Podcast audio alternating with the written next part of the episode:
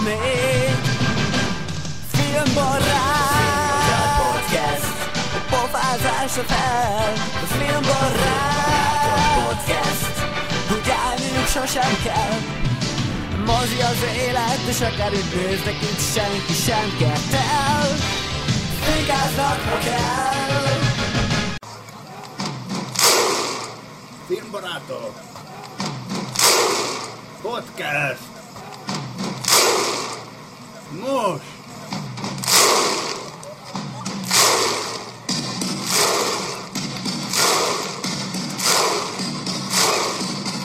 Küldte nekünk hentes EB hangulatban, ezek szerint ezzel az Izlandtól elcsort szurkolói rigmussal, úgyhogy köszönjük szépen Jórek hentes hallgatónknak, és üdvözlünk benneteket, ez a Filmbarátok 213, jelentkezünk itt a hirtelen 40 fokos lakásból, de így is vállalta a, a szereplést Gergő.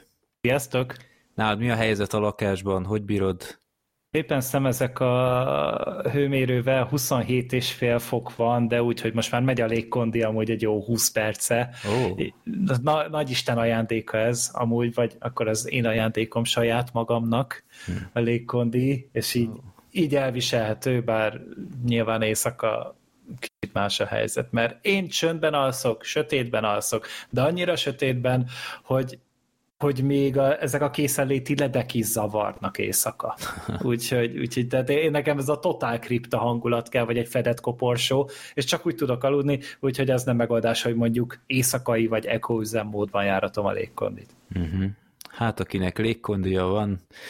King in the castle, king in the castle. Jó, és itt van még Black Sheep. Sziasztok! Nekünk Te- is van légkonding, de nem ebben a szobában az a baj. Ó, oh. Igen. és hogy Look áll a... my shit! Igen. és, és hogy bírod, a, vagy hogy, hogy halad a, a költözés utáni új... Na, meg vagyunk már nagyjából. A Aha. apróságok vannak még, de azok, azok ráérnek tíz év múlva is, úgyhogy nem, nem, Nem. kapkodunk már. Meglett a polc az ötödik el- elem, vagy, Ja, vagy nem, az? a ötödik hullám. Ötödik hullám. Igen, azt, azt áthoztuk, átraktuk egy az egybe. Hát az maradjon a polcodon, Covid-ból nem kell annyi. Így van. Ja. ja. Jó, és itt van még Sorter. Papaya, papaya. Jó, nem kell többször mondani. Papaya. Na, csönd legyen. Jó, ahogy észrevettétek, talán Sorter nincs itt személyesen, de... és Miért a akkor- mikrofon minősége ilyen szokott lenni? Amikor a gyomrában van már a mikrofon. De akkor itt most jön egy nagy bejelentés, hogy itt az előző adásokban nagyban promóztuk, hogy hogy lehet küldeni filmbarátok hangokat, vagy ilyen emlékezetes beszólásokat, meg stb., mert van egy nagyon lelkes hallgatónk, a Botond, aki ezzel foglalkozott, és gyűjtötte, és menedzselte, és most jött el a pillanat, hogy a Google Android felhasználók legalábbis felmennek a Google Play Store-ba, akkor megtalálják azt, hogy filmbarátok soundboard. És eh, valahol szürreális számomra, hogy ilyen, ilyen van, de egy óriási megtiszteltetés, hogy tényleg nagyon sokan beszálltak ebbe a munkába, és hát főleg Botonnak egyetlen elvállalta ezt a, ezt a melót, és megálmodta, és megvalósította. Úgyhogy hát nagyon szépen köszönjük Botonnak, és ő még küldött embereket, akik, akik részt vettek ebben, úgyhogy őket is fel szeretném olvasni, természetesen a Brian, aki, aki nem tudom, a többiek mennyit küldtek, de, de ő nagyon sokat küldött, úgyhogy neki még egyszer nagyon szépen köszönjük. Máté hallgatónk volt még aktív, Gergő, Krisz, Biló, Martin, Debremiki és Schmitz 07. Úgyhogy nagyon szépen köszönjük nektek. Úgyhogy itt ebben az adásban majd itt csemegézek, és, és ilyenek várhatóak, hogy Shalom, jól. igen, a, a amerikai ninja audio kommentárunkból ismerős lehet a Shalom jól, de re, rengeteg hangot, tehát itt, itt olyanok is vannak benne, amiket már nem igazán tudnék megmondani, hogy, hogy mely adásban ö, jöttek elő. Például ez. Az oknimmal szíven szúrni magamat. Gergő, melyik adásban lehetett ez? Hát igazából az a kérdés, hogy melyik Bud Spencer film nézése közben jutott ez eszembe. Aj. Fogalmam sincsen. Vagy, vagy, vagy Black Sheepnek egy ilyen örök klasszikus. Apropó musical, miauzical.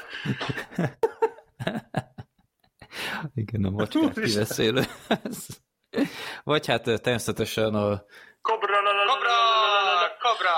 Kommandó! Jó, nem tudom elképzelni azt a szituációt az életből, amikor jól jöhet egy ilyen, de Ez rajtatok minden áll. szituáció ilyen, Freddy, ne viccelj már. Igen. Vagy ez is kontextusból ki lett ragadva, de, de van még ilyen is. Én általában viszonylag könnyen kielégíthető vagyok. Igen, hát ezzel együtt kell élnem mostantól. Irigyellek. Úgyhogy próbáljátok ki a filmbarátok soundboardot, fenn van a Google Play Store-on. Hát nagyon köszönjük még egyszer, azt hiszem ez tényleg egy, egy megtisztelő dolog. Már ti is kipróbáltátok, Igen. Igen, na hát nem múlt időben beszélj, ez egy folyamatosan zajló processzúra lesz nálam szerintem. Igen. úgy, És nem azért, mert adás előtt 5 perccel ö, emlékeztettetek rá, hogy ez már van. Nem, nem, ezen túl erre fogom lecserélni az ébresztőmet is. Nem lámpát fogok kapcsolni, hanem soundboardot, és utána lámpát. Sorter, mit szólsz ehhez? Hiányzik Steve James. Hát igen, Nekünk is. Jó, Ö, Szex, ö, ö, punci. Jó. Oké, okay, kikapcsolom, ez, azt hiszem adásra kell koncentrálni. Jó, úgyhogy köszönjük szépen még egyszer, és köszönjük szépen a borítóképeket is, amiket most láthattok YouTube-on, miközben ezt hallgatjátok. Először is Tom Lyon küldött egy rendkívül fárasztó borítóképet, miután megtudta, hogy a Spirál filmről is fogunk beszélni, elküldött egy spirálos borítóképet, egy Nekem nagyon ez- minimalista. Ez kb. 20 perc volt egyébként. Tehát jó fáradt is voltam, mire úgy átjött, hogy ez mi, és miért. Hát én is Aha. legalább amúgy annyit agyaltam ezen a képen, mint a forgatókönyvírók, amik összerántották a filmet. Ó, várja, túlságosan előre szaladtam, de a minimalista kreativitás az egyik leggyönyörűbb kreativitás. Így van. Úgyhogy köszönjük szépen. Bár nem én vagyok a nő rajta, ez egy kicsit zavar. Ha nagyon ránagyítasz, talán, talán látni egy arcot ott a, a szőnyegen. Hogy, Ha nem nő, hanem nagyi, az. uff, jó, ez már megadta a hangulatot. Na, menjünk tovább. A második borító kép azt Viola hallgatón küldte a szörnyellához, és itt már teljesült a Gergőnek a, a, az óhaja. Ö, ja nem, bocsánat, Nem, ez a itt te vagy másik. a nő. Itt én vagyok a nő. Reméltem, hogy van még egy verzió ebből, ahol amúgy Nem, teljesül, Nem, de Rosszul emlékeztem, de a másikon is, hát nem tudom, itt valami hibrid lehet. Szóval, mindegy. Dinos Jó. vagyok, ezt úgy hívják, oké? Okay? Jó, úgyhogy Violának köszönjük. Egy, Nagyon, egy, nagyon szexi nagyon. vagyok ezen a képen. Lehet, lehet rá kéne szoknom erre a viseletre, mert határozottan jól áll. Hát, Neked is, Freddy, amúgy. Akkor, Hát nekem jobban áll, mint ez a Gondolnám a helyet. hipster. Jó, úgyhogy köszönjük szépen Violának, nagyon jól néz ki.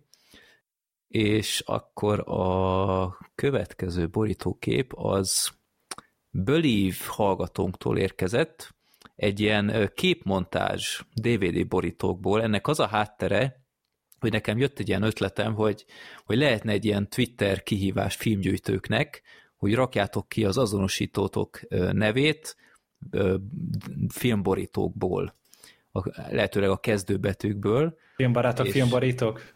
Hmm. és ő kirakta, a Believe kirakta azt, hogy filmbarátok 213.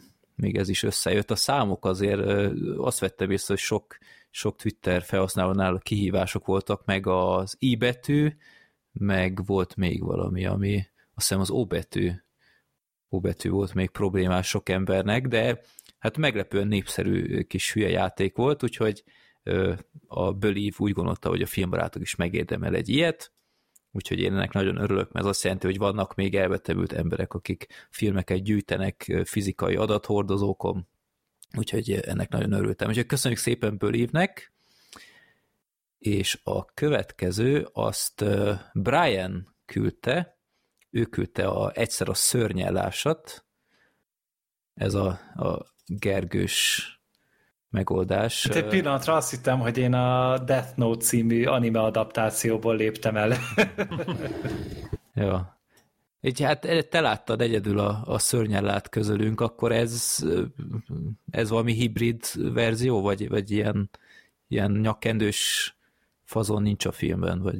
Szerintem így, én úgy emlékszem, hogy nem volt, de, de nem mernék most rá száz százaléknyi esélyt rakni. Szerintem csak keresett egy filmbe illően csinos öltönyös képet, és utána rárakta az én meglepően érdekes minkemet. Besárgult a szej. Kicsit tényleg, mint hogyha valami vámpíros filmben Aha. szabadultam volna. Uh-huh. De a, a betűtípus is tök jó film. Hát a- van, tehát- Csábi. Igen, Ja, a Csávi az elképesztő.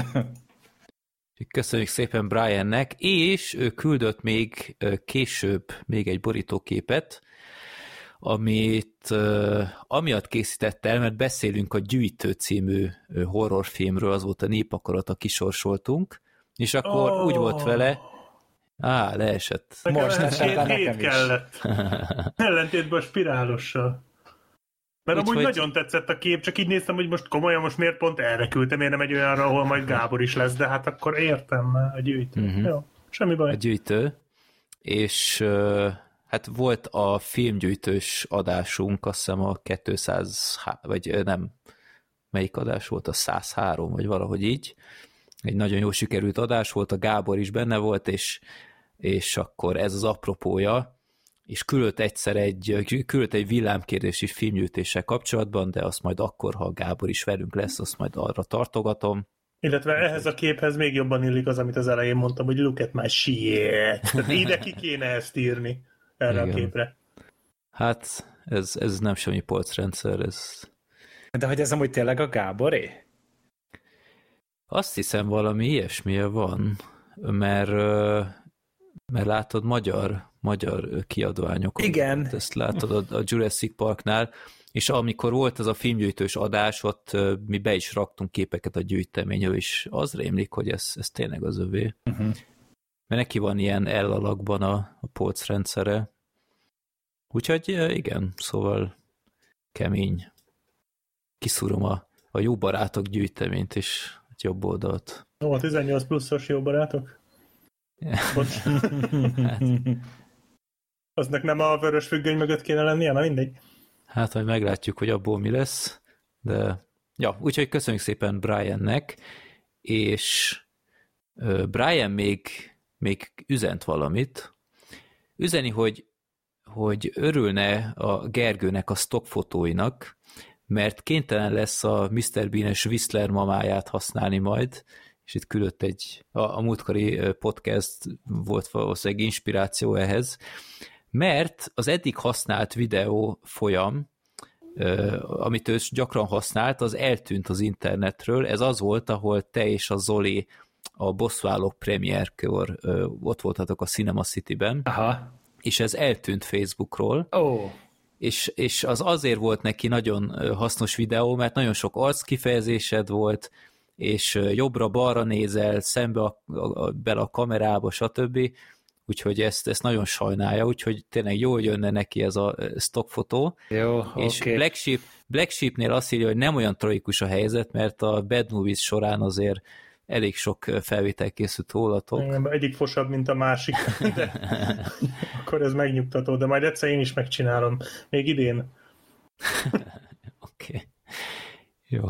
És akkor még annyit szeretnék mondani, hogy én kiraktam még egy Filmbarátok Express-t múlt héten, egy dokumentumfilmet beszéltem ki egymagamban, az Amikor megállt a sport című dokumentumfilmről beszéltem, amit Anthony Fuqua rendezett, és ez így meglepett, mert, mert tőle így nem a doksikat ismertem elsősorban, de készített egyet, és hát kicsit felemásolt a véleményem, de szerintem elég jól elmondtam, hogy milyen bajaim voltak azzal, úgyhogy ezt még megtaláljátok a, a Facebook oldaltól kezdve Youtube-on át mindenhol. Ja, és bocsánat, még egy dolgot teljesen elfelejtettem. Itt volt dráma az legutóbbi adás óta, mert csomó adásunk eltűnt Spotify-ról. És ezt mindenképp meg szerettem volna említeni, csak elfelejtettem beírni ide a kis jegyzetembe, hogy elvileg visszakerült minden, de ha bármilyen ilyen fajta problémát észleltek, hogy eltűnt egy podcast, tehát itt emberek olyat is írtak, hogy még nem hallgatták végig a 2.11-et például, és folytatták volna, és egyszer már nem volt ott. És akkor én felvettem a kapcsolatot a Spotify-jal, és egész meglepően egy ember válaszolt nekem, hát így a YouTube után így nem, nem gondoltam, hogy ilyesmi lesz, de egy ember válaszolt, azt neki jobban elmondtam a problémát, és egy négy-öt nap után írta, hogy újra importálták a, a feedünket, és akkor rá egy napra aztán tényleg visszakerült minden. Úgyhogy nem nálunk volt a hiba. Az a baj, hogy, hogy erre semmi ráhatásom nincsen, mert, mert én csak felrakom SoundCloud-ra, aztán tovább játszódik. Ha nem tűnik el a SoundCloud-ról, akkor elvileg, ha valahonnan eltűnik, akkor az, az annak a, az oldalnak a problémája. Úgyhogy ha bárhol ö, ilyenfajta problémát ö, észlelnétek, akkor mindenképp jelezzétek, mert akkor én felveszem velük a kapcsolatot, és akkor hát remélhetően nem fordul elő több ilyen, mert tényleg az egy kicsit bosszantó, hogy, hogy nem egy adást tűnt el, hanem így kapásból legalább egy tucatot így észrevettem, és még nem is nagyon tekertem hátra. Úgyhogy, ja, úgyhogy köszönjük szépen a, az infót, akinek ez feltűnt, mert nekem nincs Spotify-om, Gergő, meg te nem hiszem, hogy nagyon gyakran hallgatod a saját adásaidat. Mm, nem, nem, az a baj, hogy nagyon-nagyon rosszul viselem a saját hangomat hallani. Uh-huh. Uh, és akkor nyilván jó nagy köcsökség tőlem, hogy ennek teszek ki két hetente embereket, jó nagy közönséget ráadásul, de mindegy, ez a, emiatt kerülök én a pokorra. Ez a, eltűntek az adások, ez volt az adás apadás. Hmm. Hm. Hmm. Hát ez nem fog a soundboardba bekerülni, olyan nézésem, de... Dehogy nem. Lesz, lesz ez még jobb is. Fredinek ez a mondata fog felkerülni a soundboardra, hogy ez nem fog ajj, a soundboardra ajj. kerülni. Jó. Úgyhogy köszönjük szépen a visszajelzéseket, és akkor szerintem sorsoljunk a népakaratában. Mit szóltok hozzá? Persze. Jó. 2260-nál tartunk, és akkor megnyomom most a Generated, és megint egy nagyon korai, azt hiszem legutóbb 122 volt, most 128. Wow. Már ki nézzük az elejét a listának? Hát úgy néz ki, és egy külön kuriózum, hogy legutóbb ugye a Sanyi által beküldött collector, a, a gyűjtőt húztuk ki, és tőle már ez volt a második amit kihúztunk, mert ő küldte be annak idején a Triangle-t is. Hmm. Úgyhogy mindenki, aki mondja, hogy jaj, minek küldjek be, alig van esély, hogy bekerüljek, itt van Sanyi gyerekek, két filmet kiúszunk mellett a pofától embertől, úgyhogy ha nem húzzuk ki soha a filmeteket, akkor köszönjétek meg Sanyinak. Igen, mo- olyanok, mint Sanyi. Most rakta éppen célkeresztbe szegény Sanyi, így, hogy, hogy neki mindenét kihúzzuk, másét meg egyáltalán nem. Az a vicces, hogy teljesen extázisba jött, mert egy emlékezett, hogy, hogy valahol 110 környékén volt a Triangle is, és akkor is megnézem, hogy mi a harmadik filmje, az a 111, a Football Mafia, úgyhogy hát valamikor lehet az is sorra kerül, az, az lesz aztán a nagy jackpot, de akkor nézzük meg először. A 310. 100... adás környékén visszatérünk erre. Ö, 128 az Attila által beküldött több, mint sport. VR Marshall. Na, hát ez... Az előbb is valami sportosat mondtál. Hát Aha, tudom, Matthew McConaughey. Matthew McConaughey. Matthew Fox. Ez... MCG-nek a rendezése, vagy McG. McG. Bocsánat. Ja, McG-nek mondják? Igen. Ah, az nem? MCG jobb. Én nem MCG. tudom. Hát az, egy, az az én rapper nevem lehetne talán. Meg Anthony Mackie. Hm. Jó, hát legyen. Hát 7,1-en áll, 2 ja. óra 11 perc. Ö, Ez milyen, milyen sport ez? Ez az amerikai foci szerintem, Ó. így elindult a, Aha. a trailer, ugye, a, az IMDb-n, ahogy rákerestem, úgyhogy ez valami amerikai focis dolog lesz. Uh-huh. Valami egyetemi foci csapatról. Ian McShane is benne van, David Strater, nem, két már mondjuk őt utálom, January John, figyelj, tök jó színészek vannak ebben. Jó, Na, ez lehet, hogy ezt nem akkor lesz szar. nem láttuk. Ti, mint nagy sportfilm rajongók. Igen. Egyébként én szeretem a sportfilmeket, csak sportot nem nagyon nézek. De sportfilmeket, azokat bírom. Úgyhogy ez lehet, hogy jó lesz. Jó van. Mert azok mindig olyan felemelőek, tudod, így nézed, hogy a semmiből fölküzdi magát, és nyilván pontosan tudod, hogy mi fog történni, de az mindig olyan, olyan jó nézni, tudod, még akkor is, hogyha olyan úgy feltölti az embert egy ilyen sportdráma, hogy ugye a semmiből jött, és megcsinálta, és ő lesz a hős, és ő lesz a legjobb, az nem tudom, az kivéve ugye az Eddie a sas, mert ott, ott nem ez történik, de, Vagy a, vagy a Million jó. Dollar Baby. de így, igen, hát egy, egy, egy pontig ott is ez történik, uh-huh, uh-huh. úgyhogy szerintem, szerintem ez is jó lehet. Meglátjuk. Meglátjuk. Nem ismerjük ezt a filmet, úgyhogy most megnézem még egyszer, ki küldte. Attila hallgatónk, akkor várhatja a következő kibeszélőt. Meg mindenki más is természetesen, mert a Ja, legtöbb nem csak neki hallgatónknak, küldjük, küldjük el? nem, a legtöbb hallgatónknak szerintem ez a kedvenc rovata amúgy a népakarata. Uh-huh. Jó, több mint sport. Meglátjuk akkor. Jöjjenek a villámkérdések.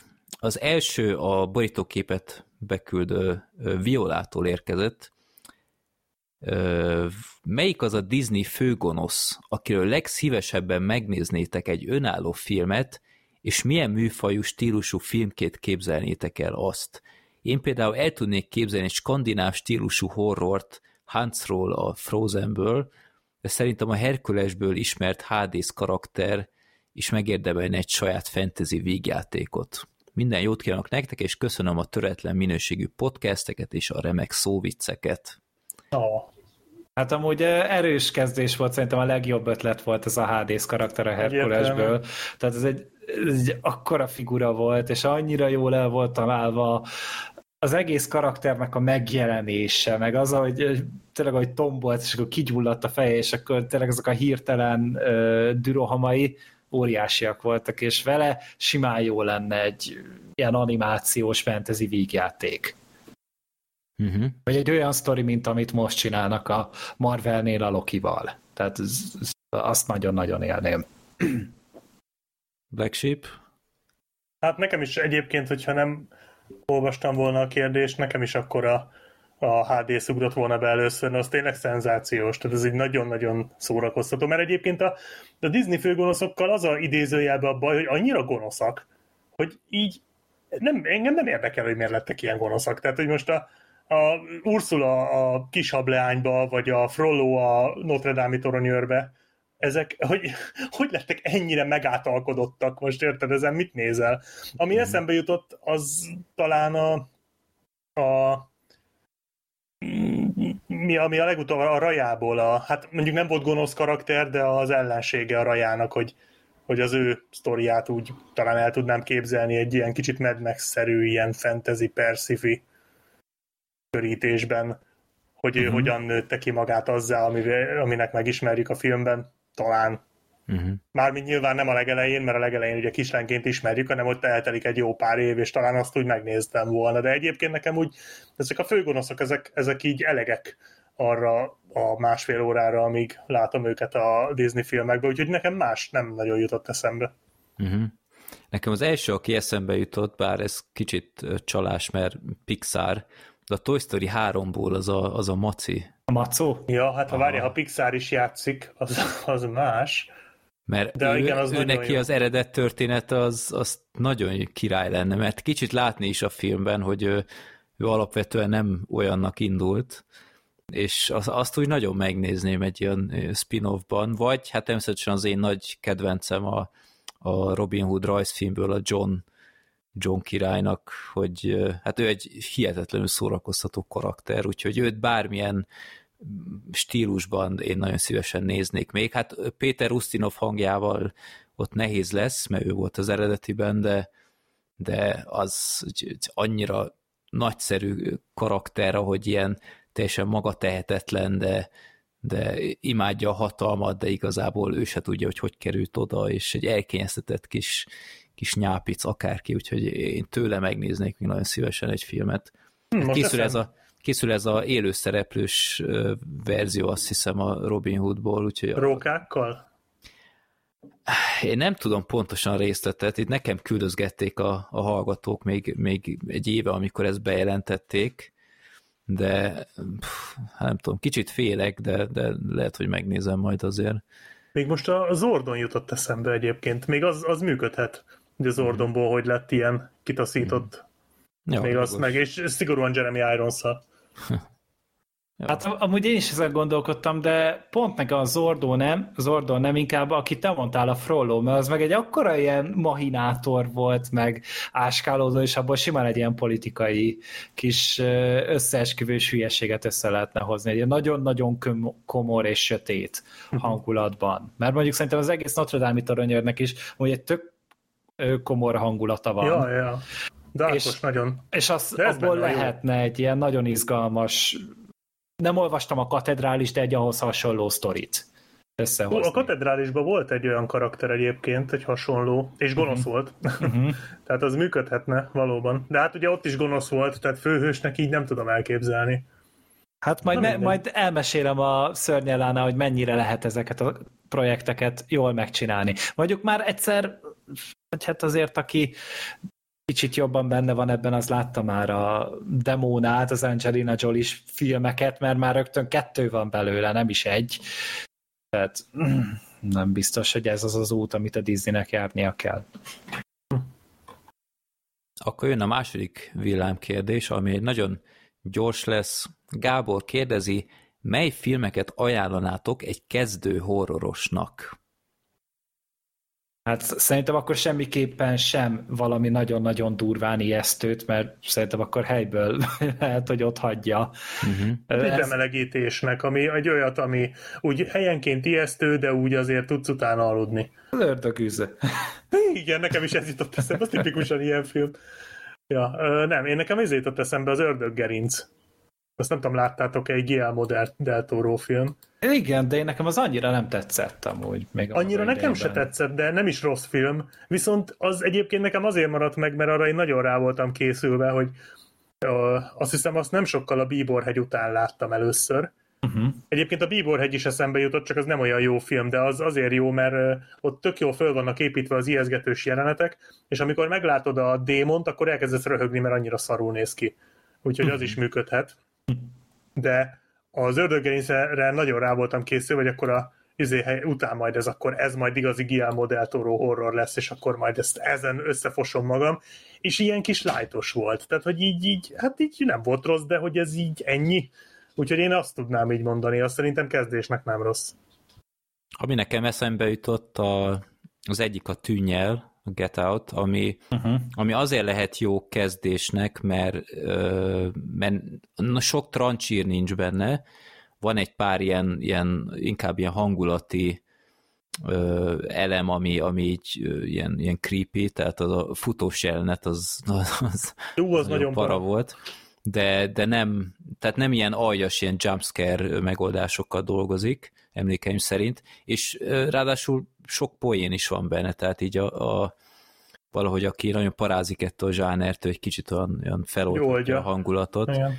Meg ami még eszembe jutott, az ideglelés szerintem, ami, Pont azt akartam mondani. ami teljesen trancsírmentes, és jumpscare sincs benne kifejezetten, tehát csak és kizárólag a hangulattal írja el azt a, azt a nagyon para hangulatot, tehát így, így de én imádom azt a filmet, de egyébként tök megértem, ha valaki nem tud vele mit kezdeni. Nem sok, sok múlik azon, hogy, hogy hogy látta először szerintem ezt a filmet, meg hogy hogy promózták be neki. Aztán beszéltünk is már a, a Blair Witchről, talán Igen. a Szirma is adásban, ha jól emlékszem. De ja, szóval talán még így ezt tudnám elképzelni. Illetve, hogyha bírja a trancsírt, de mondjuk az ijeszgetéseket nem annyira, akkor nekem még az jutott eszembe a Zack Snyder-es voltak hajnala. mert az egy nagyon jó hangulatú film. Van benne trancsír, de azért annyira nem... Jó, egy-két, egy-két húzós jelenet van azért benne, de annyira talán nem durva szerintem. Uh-huh. Viszont az úgy, annak úgy olyan nyomasztó hangulata van, és ott is tök, annak is tök jó humora van. Az is úgy jól oldja a feszültséget sokszor. Hát, hogy a 28 nappal később az egy olyan Hát, művész ja. megoldás. Hát az drámai ugye sokkal, tehát Mhm. mm-hmm. ott nem csak a té- tényleg a zombi zabálást kapott, hanem ott azért tök jó a karakter történet is. Igen. Hogy teljesen járható út szerintem 28 nappal később is. Jó. Jó, ha nincs más, ami eszetekbe jut. Jó. Ezek szerintem jó anyagok. Fehér éjszakák. Jó, ö, itt alapvetően az lett volna a harmadik kérdés, hogy a Sorter nagyon elkezdett legyen is milliómosokat nézni a Vágó Istvános verzióban, és én annak idején voltam olyan rögzítésen, és akkor erről dumáltuk volna egy kicsit, de ugye Sorter ma sajnos lemondta, úgyhogy most hirtelen elő kell szednem egy harmadik villámkérdést, és akkor itt van Viktor kérdése, ti veletek, mint akik rendszeresen néznek filmeket, nem volt még olyan, hogy egyszerűen túl telített lettetek filmekkel, az, hogy egyszerűen nem bírtok filmeket nézni, mert 5 perc után nem köt le akármilyen zseniális is legyen, és inkább csináltok bármi mást, de filmezni nem bírtok. Ezt azért kérdezem, mert én 2013-tól kezdve láttam kb. 1500 új filmet, és vagy 4-500 alkalommal néztem meg újra a kedvenceimet, és 2018 májusára annyira sok filmet néztem, hogy egész októberig szinte egy darab filmet nem bírtam megnézni, és csak decembertől kezdtem el újra. Hogy volt-e már olyan, ez most nyilván egy elég extrém példa, hogy hónapokig, de hogy úgy éreztétek, hogy hú, most, most egy kicsit elég volt. Nekem inkább csak olyan volt, hogy, hogy filmekkel nem telítődtem így soha, mert akkor maximum műfajokat váltogatom, és akkor tök jó. Inkább az van, hogy más jobban érdekel. Abban a pillanatban mondjuk volt egy, vettem egy könyvet, ami jobban érdekelt, vagy megjelent egy játék, ami jobban érdekelt, vagy jött egy sorozat, ami jobban érdekelt. Én maximum ami azok miatt pihentettem a filmezést, de, de azért, mert nem akartam filmet nézni, olyan nem nagyon volt. Nekem se. Nem emlékszem ilyenre. Max olyan, mit tudom én, volt, hogy egy nap mondjuk amikor volt erre időm, így egy nap megnéztem, volt ilyen, hogy négy filmet, és akkor mondjuk másnap nem néztem meg egyet se, de hát érted, tehát ez most nem annyira extrém, tehát nekem ilyen nem volt szerintem. Én, de én nem is nézek annyira sok filmet, tehát annyira sokat soha nem néztem. Igazából mindig, ami érdekel, azt Uh-huh. mindig, mindig van egy úgymond idézőjel listám, úgy, inkább csak a fejembe, hogy mi az, amit úgy, amit úgy, úgy megnéznék. Most nyilván a mozikon kívül is van egy ilyen, hogy mik azok a filmek, amik érdekelnek, nem feltétlen újak, és akkor azokat nézegetem, azokhoz mindig jönnek újak, és ezzel én így el vagyok. Uh-huh. Nekem akkor szokott lenni ilyen, mondjuk, hogy egy hétig nem nézek semmit, amikor például van a, az oszkáros időszak, és az oszkáros adásig ilyen nagyon sok mindent meg kell nézni, és agyba főben mozizok, meg ilyesmi, és akkor kell ez a, kell ez a hét, hogy valahogy ezt így kipihenjem, mert nyilván soha nagyobb problémát, mint hogy filmeket meg kell nézni, de ott, ott egy kicsit így nagyon feszített a tempó, vagy a, vagy a, a karácsonyi akciónknál ott is néha ez szokott lenni, főleg ha még ilyen mozifilmek is vannak, hogy ott a új év környékén ott egy kicsit úgy, úgy vissza, visszaveszek a tempóból. Nekem de... erre az a módszerem ilyenkor, hogy ilyenkor kell szarfilmeket nézni. Tehát, de, de már nem is feltétlenül szar, tehát ilyen trash filmeket, mert tehát az oszkáros időszakban én rendszeresen beszoktam dobni valami, valami gagyit. Nikolás Cage-et. Kisasszonyok, vagy mi? Vagy...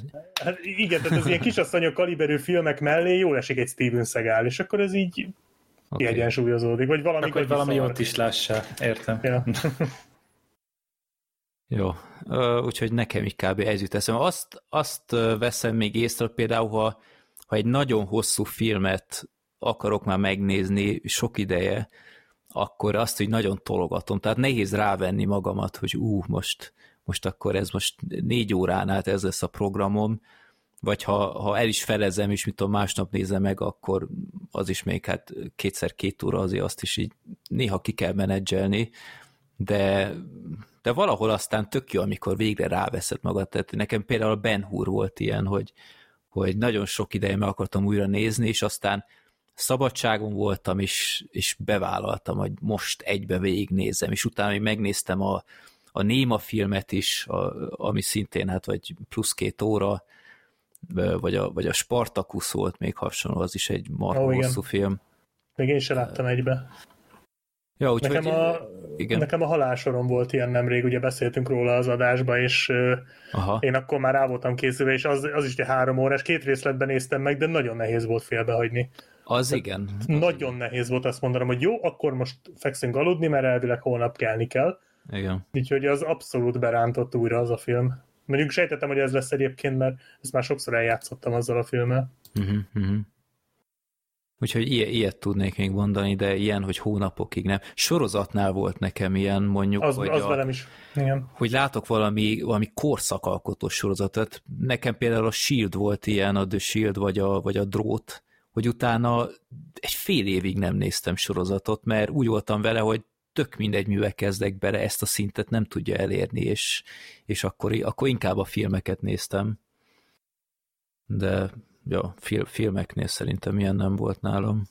Hát meg azt is le lehet, le lehet öb- öblíteni ilyen Mhm. lightos sorozatokat. Tehát én is azt szoktam, hogy most, most megint rákattantam a Better Call Saul-ra, ami nálam ilyen, az már nálam egy nagyon izmos sorozat, tehát az öt évadnyi, az már nálam nagyon hosszúnak számít, és akkor amellé így most elkezdtem a izét, ezt a Falconos, mi ez, Falcon and the Winter Soldier-t nézni, és az olyan kis lightos, tudod.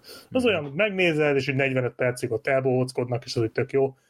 Tehát, hogy ezt is én, én így tudom ellensúlyozni, hogy a nagyon súlyoshoz mindig, mindig nézek valami, valami lájtosat. Könyveknél is így szoktam, hogy általában vagy valami hardcore szifit olvasok, meg most Vinetut. Tehát, hogy így, hogy így komolyan, tehát, hogy így kicsit ellensúlyozzák egymást, és akkor az úgy tök jó, hogy attól függ, milyen hangulatban vagyok, hogy melyiket veszem elő.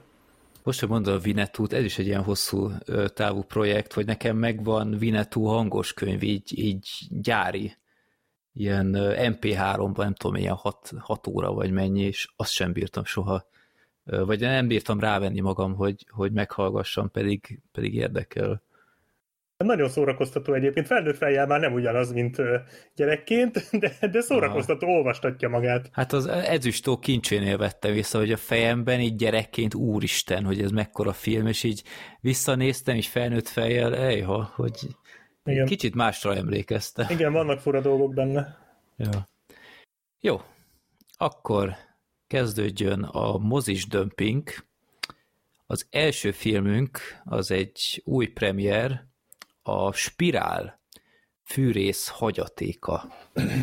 Ezt láttuk mindannyian, és most elő is veszem a papírjegyzeteimet, mert most nem, nem a Wordbe írtam, hanem papíron, mert kiszelektáltam egy csomó gyerekrajzot, és a másik oldal a papírnak az, az írható, úgyhogy ide írkáltam, úgyhogy az első kérdésem, amit fel szeretnék tenni nektek, mielőtt még beszélnénk a filmről konkrétan,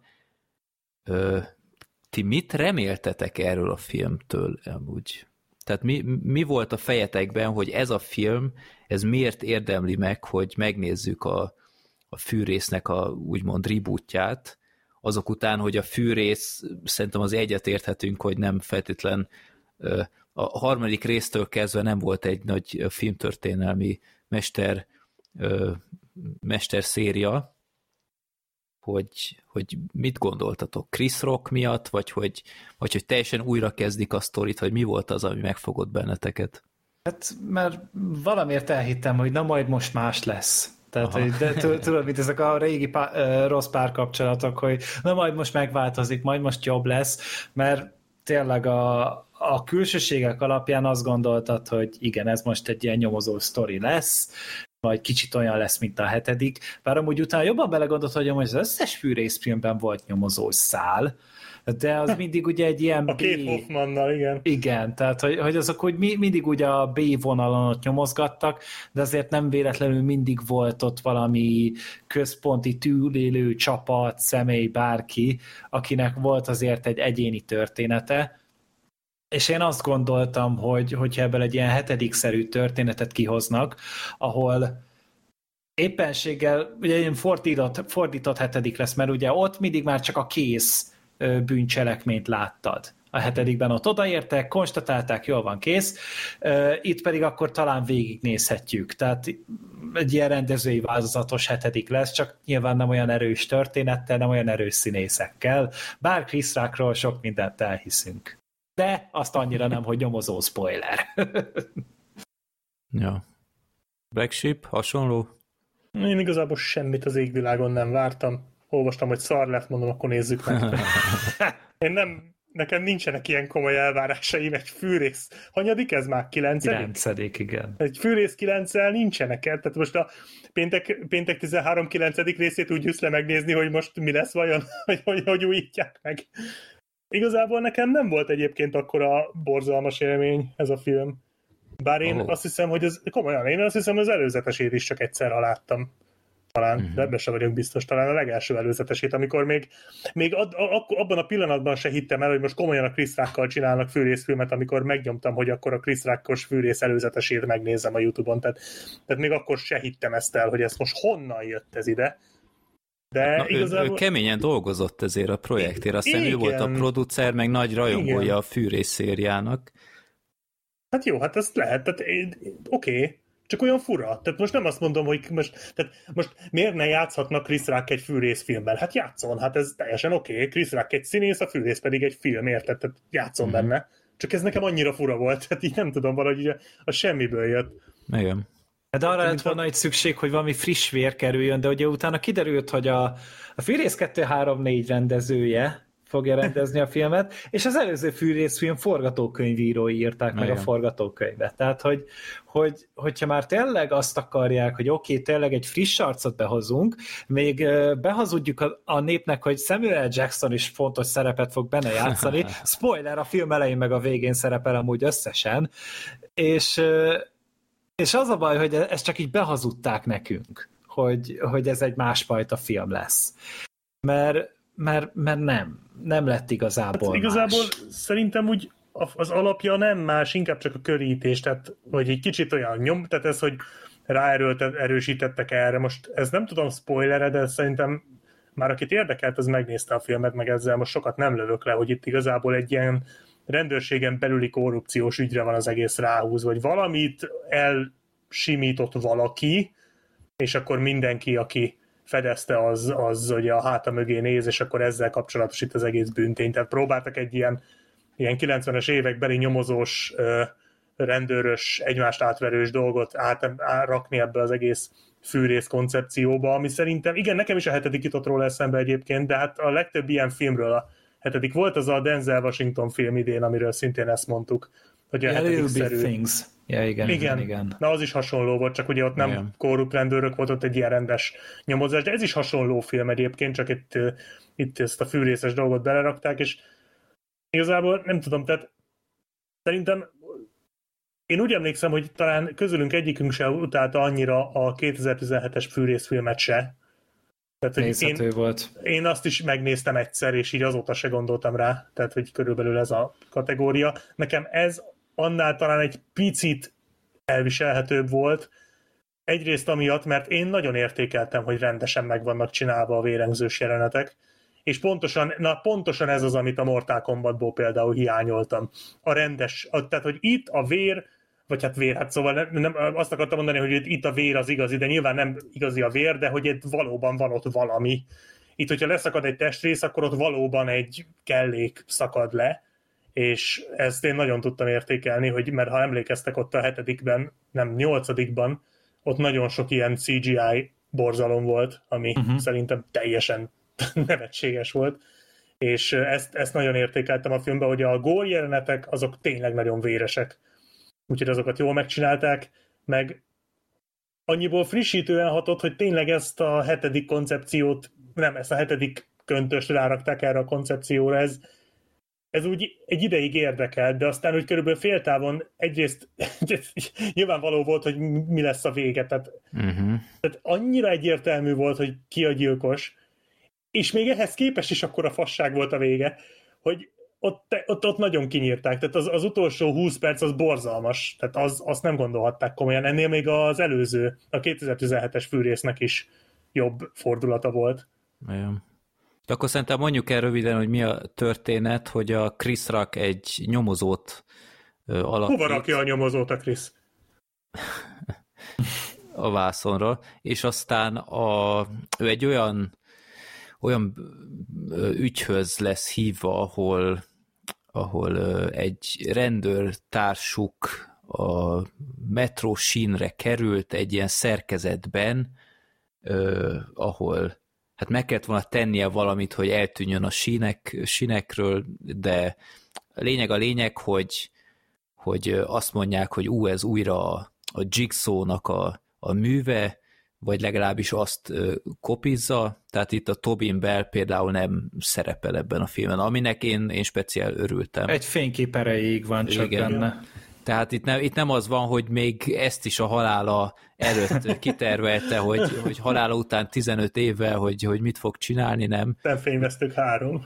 Igen, úgyhogy ezt, ezt úgy értékeltem benne, és azt még hozzá kell tenni, hogy a Chris Rock egy, egy olyan rendőrségen van, ahol hát ő nem, nem éppen a leg, legünnepeltebb rendőr, vagy nem a legkedveltebb, mert volt egy ilyen belső ellenőrzős ügye, miután ő leleplezett korrupt rendőröket, és hát ez ilyen abszolút no-go a rendőrségen belül, tehát így fontosan inzultálják, meg teszik rá az utalást, és kap egy új társat, egy ilyen friss végzőst a, a rendőr rendőrakadémiáról, és ilyen hangokat csinál, hogy bü- bü- bü- bü. nem, nem, szóval Az a Chris Rock lett volna inkább, nem?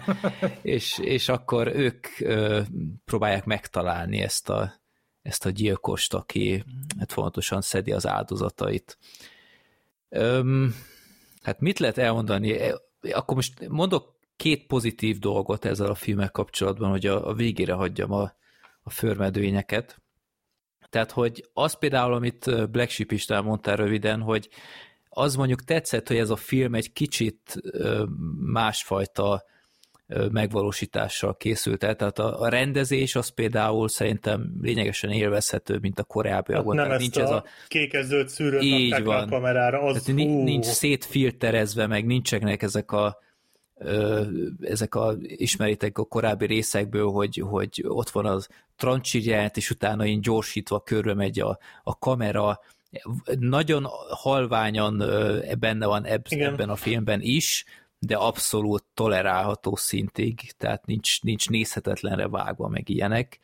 Úgyhogy ezt így mindenképp értékeltem ebben a filmben, és tényleg ez, hogy ez a film így önállósította magát a, a fűrész franchise-tól, hogy, hogy tehát újfajta ilyen, tehát nincs már a Billy az a, az a régi báb, hanem van egy új báb, ami A mondjuk disznó. szerintem Hát meg volt az a másik, az a szintén ilyen, hát az ilyen figura, Aha. meg ez a spirál is mondjuk a Billy-nak a, az arcáról lett átvéve, ja, ja, ja. de jó, nem, nem néznek ki egyébként olyan jól ezek az új figurák, meg, meg ilyen szimbólumok, mint a régiekben, de azt, hogy mondjuk tényleg így értékeltem, hogy megpróbálkozott valami újjal, és jött kb. ennyi. meg, hogy, meg, hogy rövid a film, tehát így 90 perc. Ne, szerintem amúgy, tehát, hogy nekem meg ez, ez az elgondolás is tetszett amúgy, hogy megpróbálnak egy kicsit így ráfeküdni egy-egy bizonyos a rendőrségi korrupcióra. És ezt így a rendőrség szempontjából bemutatni amúgy szerintem nem egy rossz ötlet. Tehát a, hogyha a modernebb, vagy az újabb fűrész epizódokat nézzük, akkor azok közül is ugye a hatodik volt a legjobb, ahol meg a biztosítókkal foglalkozott, Ja, ja, ja. és ugye ott egy ilyen biztosító csapatot ö, PC-zett ki magának a gyilkos, ö, vagy az elkövető, és szerintem az is, azt is ez emelte ki a legjobban, és ennél a filmnél is ez az elgondolás szerintem teljesen tetszetős, hogy, hogy egy ilyennek a mélyírásnak, és akkor tényleg a következőnél akár lehetnek akkor politikusok, vagy lehetnek ö, autókereskedők, bármi, tehát hogy, hogy amúgy szerintem itt a lehetőségeknek a tárháza végtelen, de mondom, itt, itt megint csak arról beszélek, hogy az elgondolása nagyon jó, meg, meg azért attól függetlenül, hogy másnak akarták eladni, azért ismerős a fűrész ö, jelenség, meg szag az egészből, ami árad. Plusz így egy ilyen fura easter azért kiszúrtam, hogy a ö, ott volt egy ilyen raktár, ugye, ahol a bizonyítékokat tartották, ott a film vége felé volt egy jelenet. Igen. És az egy ilyen szép-szerű ajtó volt rajta. És annak a márkája az Jules Vincent volt, és így néztem, hogy, hogy ez most egy ponyvaregény easter volt vajon a Samuel Jacksonnak a karaktere miatt. Utána egy direkt erre rákerestem, hogy létezik-e ilyen márka a, a széfek között, és kiderült, hogy nem. Úgyhogy ez valóban egy, egy easter egg volt amúgy a, Ilyen véletlen a világon ponyvaregény. nincs. Hát, ja, ja de ez, ez csak ilyen apróság. Easter eggről lehet vadászni, szerintem még van amúgy a filmen belül ilyen, de elsősorban nem, nem a, a többi filmre Mondjuk nekem annál, a. nekem annál a jelenetnél első jutottam odáig, hogy ilyet észrevegyek, mert ma a fejemet fogtam, hogy egy ilyen bizonyítékkamra ennyire a világ végén van őrizetlenül. Ja, hát persze, tehát Mi a hogy fene ez? három percig nem találkozol senkivel, mint Igen, a kisvasúton, felcsúton, az meg, tehát ez ilyen tiszta meg lehet-. Meg lehet benne csinálni azt, amit megcsinált a csávó. Meg, meg, meg az, az nagyon vicces volt még számomra ez a gondolat, hogy ez rögtön a film elején van, hogy ugye, ahogy mondtam, a Chris Rock egy, egy utált figura, hogy senki nem bízik meg benne, meg ilyenek, és visszaérkezik az akcióból, és leülne az íróasztalához, és egy ilyen döglött patkány van ott, hogy a ret, hogy a... Hát azt a izé, téglából mászott át ide. Igen, és hogy milyen röhelyes, hogy, hogy hány éve volt ez az ügy, hogy, hogy ezt csinálta, hogy felnyomott kollégákat, és ő még mindig komolyan ugyanazon a, ugyanabban a csapatban is részlegen van, tehát se a vezetőség nem helyezi őt át, vagy ő nem kéri az Tehát, hogy áthelyezését. a vezetőségből is lebuktatott párat, és ők Tehát- is utálják. Jó, de ez, ez senkinek nem jó, tehát tiszta röhely van. Ez, ez, ez miért csinálod magaddal, ember? Vagy mindegy, szóval ilyen, ilyen abszolút ilyen, ilyen nevetséges, infantilis gondolat, hogy, hogy ilyen megtörténhet. Tehát ilyenkor vagy leszerel, mert megunja, vagy áthelyezheti magát. Tehát én nem hiszem el, hogy, hogy ennyire szereti ezt a légkört, hogy továbbra is ott dolgozik. Ja, illetve bár azért egy jó dumája volt, amikor mondja a, az újoncnak, hogy ugye megcsalta a felesége, és azért elváltak, és hogy hogy jegyezd meg, olyan, hogy Pilates, olyan nem létezik. Ja, igen. Az egy nagyon jó duma volt, és akkor mondta utána a csávó, hogy de hát a feleségem is jár Pilatesre. Ó, remélem, hogy nagyon élvezi. az kurva jó volt. Az a jó szöveg. volt. Jó. Hát elég sok ilyen Chris Rockos szöveg volt a filmben, és nem illett szerintem annyira amúgy bele. Tehát így, De Nekem meg működött valamiért. Igen? Ezt, ezt sokkal szívesebben néztem, mint magát a sztorit, mert ez, ez volt az, ami úgy, úgy valahogy hiteles volt az egészben. Tehát, Mondjuk hogy, te eredetibe láttad, nem? Ja, igen, ez, ezt, ezt, igen, ezt akartam is mondani, hogy én nem szinkronnal láttam, de ha, meg fogom nézni szinkronnal is, vagy legalábbis Ne. belenézek, mert, Úristen, mert hallottam, a Sorter is szinkronnal látta, és ő is mesélt róla. kibaszott szar a szinkron. Nagyon Tehát rossz. én ilyen rossz magyar szinkront régen hallottam. Jó, én, én, én alapból háklis vagyok rá, de az, ami itt le volt művelve, az meg, tehát az így fú, és ráadásul hát nálunk a moziban szerintem el volt szarva a hangkeverés Nem. a, a belvárosban, mert egyszerűen nem értettem, amit mondtak. Nem, nem, ez másnál is Ja, volt. hát- Nálam is így volt, és másnál is olvastam. Egyszerűen a, a, ugye a fűrészfilmeknek egy ilyen sajátja, hogy a, az üzenet, amit az áldozat megkap, az ugye egy videóról megy, egy ilyen nagyon szar tévén, de azért így a régebbi filmeknél én úgy emlékszem, hogy lehetett érteni itt. Felejtsd el, 30%-át értettem kb. annak, amit mondtak, és azok is a kötőszavak voltak. Igen. Ez abszolút, főleg a metrósnál az elején, Ah. ahol, ahol még alapza is volt, meg közeledik a metró is, és így annyira hangos volt, hogy így egybefolytak a szavak, és néha egy-egy szót így ki tudtam venni, és próbáltam kitalálni, hogy mégis mit mond ez a pofa itt a tévéképernyőben. Lehet ilyen Google keresőset játszottál, hogy ez is így próbálja befejezni a mondatot, amikor elkezded. De nagyon, ez hogy nem tűnt fel bárkinek, és hát Hát ezt azért letartják. csak ellenőrzi valaki, amikor kiadják a, a, a készművet, de isz, meg hát a hangok, tehát, tehát a, a Chris Ráknak szerintem valami iszonyatosan Igen. a magyar hangja volt, és, és maga ez az egész uh, szinkron munka, tehát én azért nézegettem ezeket a 99 forintos DVD kiadványokat, ahol ugyanaz a tíz ember beszéli a, a, az összes szerepet, és hát ez nem sokban különbözött attól, tehát annyira enerváltott mindenki, ó, vigyázz, ez a fűrész, ó, ö, és de annyira, tehát semmi, semmi érzék nem volt a, a mondatokban. Samuel L. Jackson is szerintem, hát a szerepe is rettenetes volt, tehát írdatlan nagy haknit művelt ez az ember, de a magyar hangja is, tehát a szinkron az tényleg, ha, ha nem is figyelsz rá, akkor is feltűnik, hogy, hogy ez nagyon lehúzza még pluszban a filmet, ami azért teljesítmény. Meg eredetiben amúgy tök hall- hallhatóak, meg értetőek a felvételek, meg a kazetták. Tehát ott nincs ez a baj eredeti nyelven. Én nagyon gondolkodtam rajta, hogy utána hazaértem a moziba, hogy jó, akkor megnézem eredetivel, de aztán rájöttem, hogy annyira azért nem volt jó ez Igen. a film, hogy, hogy, Annyit nem ér. hogy, hogy meg akarjam nézni, mert nem lesz, nem lesz több értelme se a fordulatoknak, Hát se lehet, hogy úgy semminek. értetted volna, hogy mi történik a végén. Ö, Simán el, volna. simán el tudom képzelni, meg tényleg nem tudom, hogy hogy adták vissza a Chris Rocknak a, a szövegeit, mert gondolom, ő amúgy nagyon, ott improvizálta ezeket a szövegeket. Én nem hiszem, hogy ez forgatókönyvben volt megírva.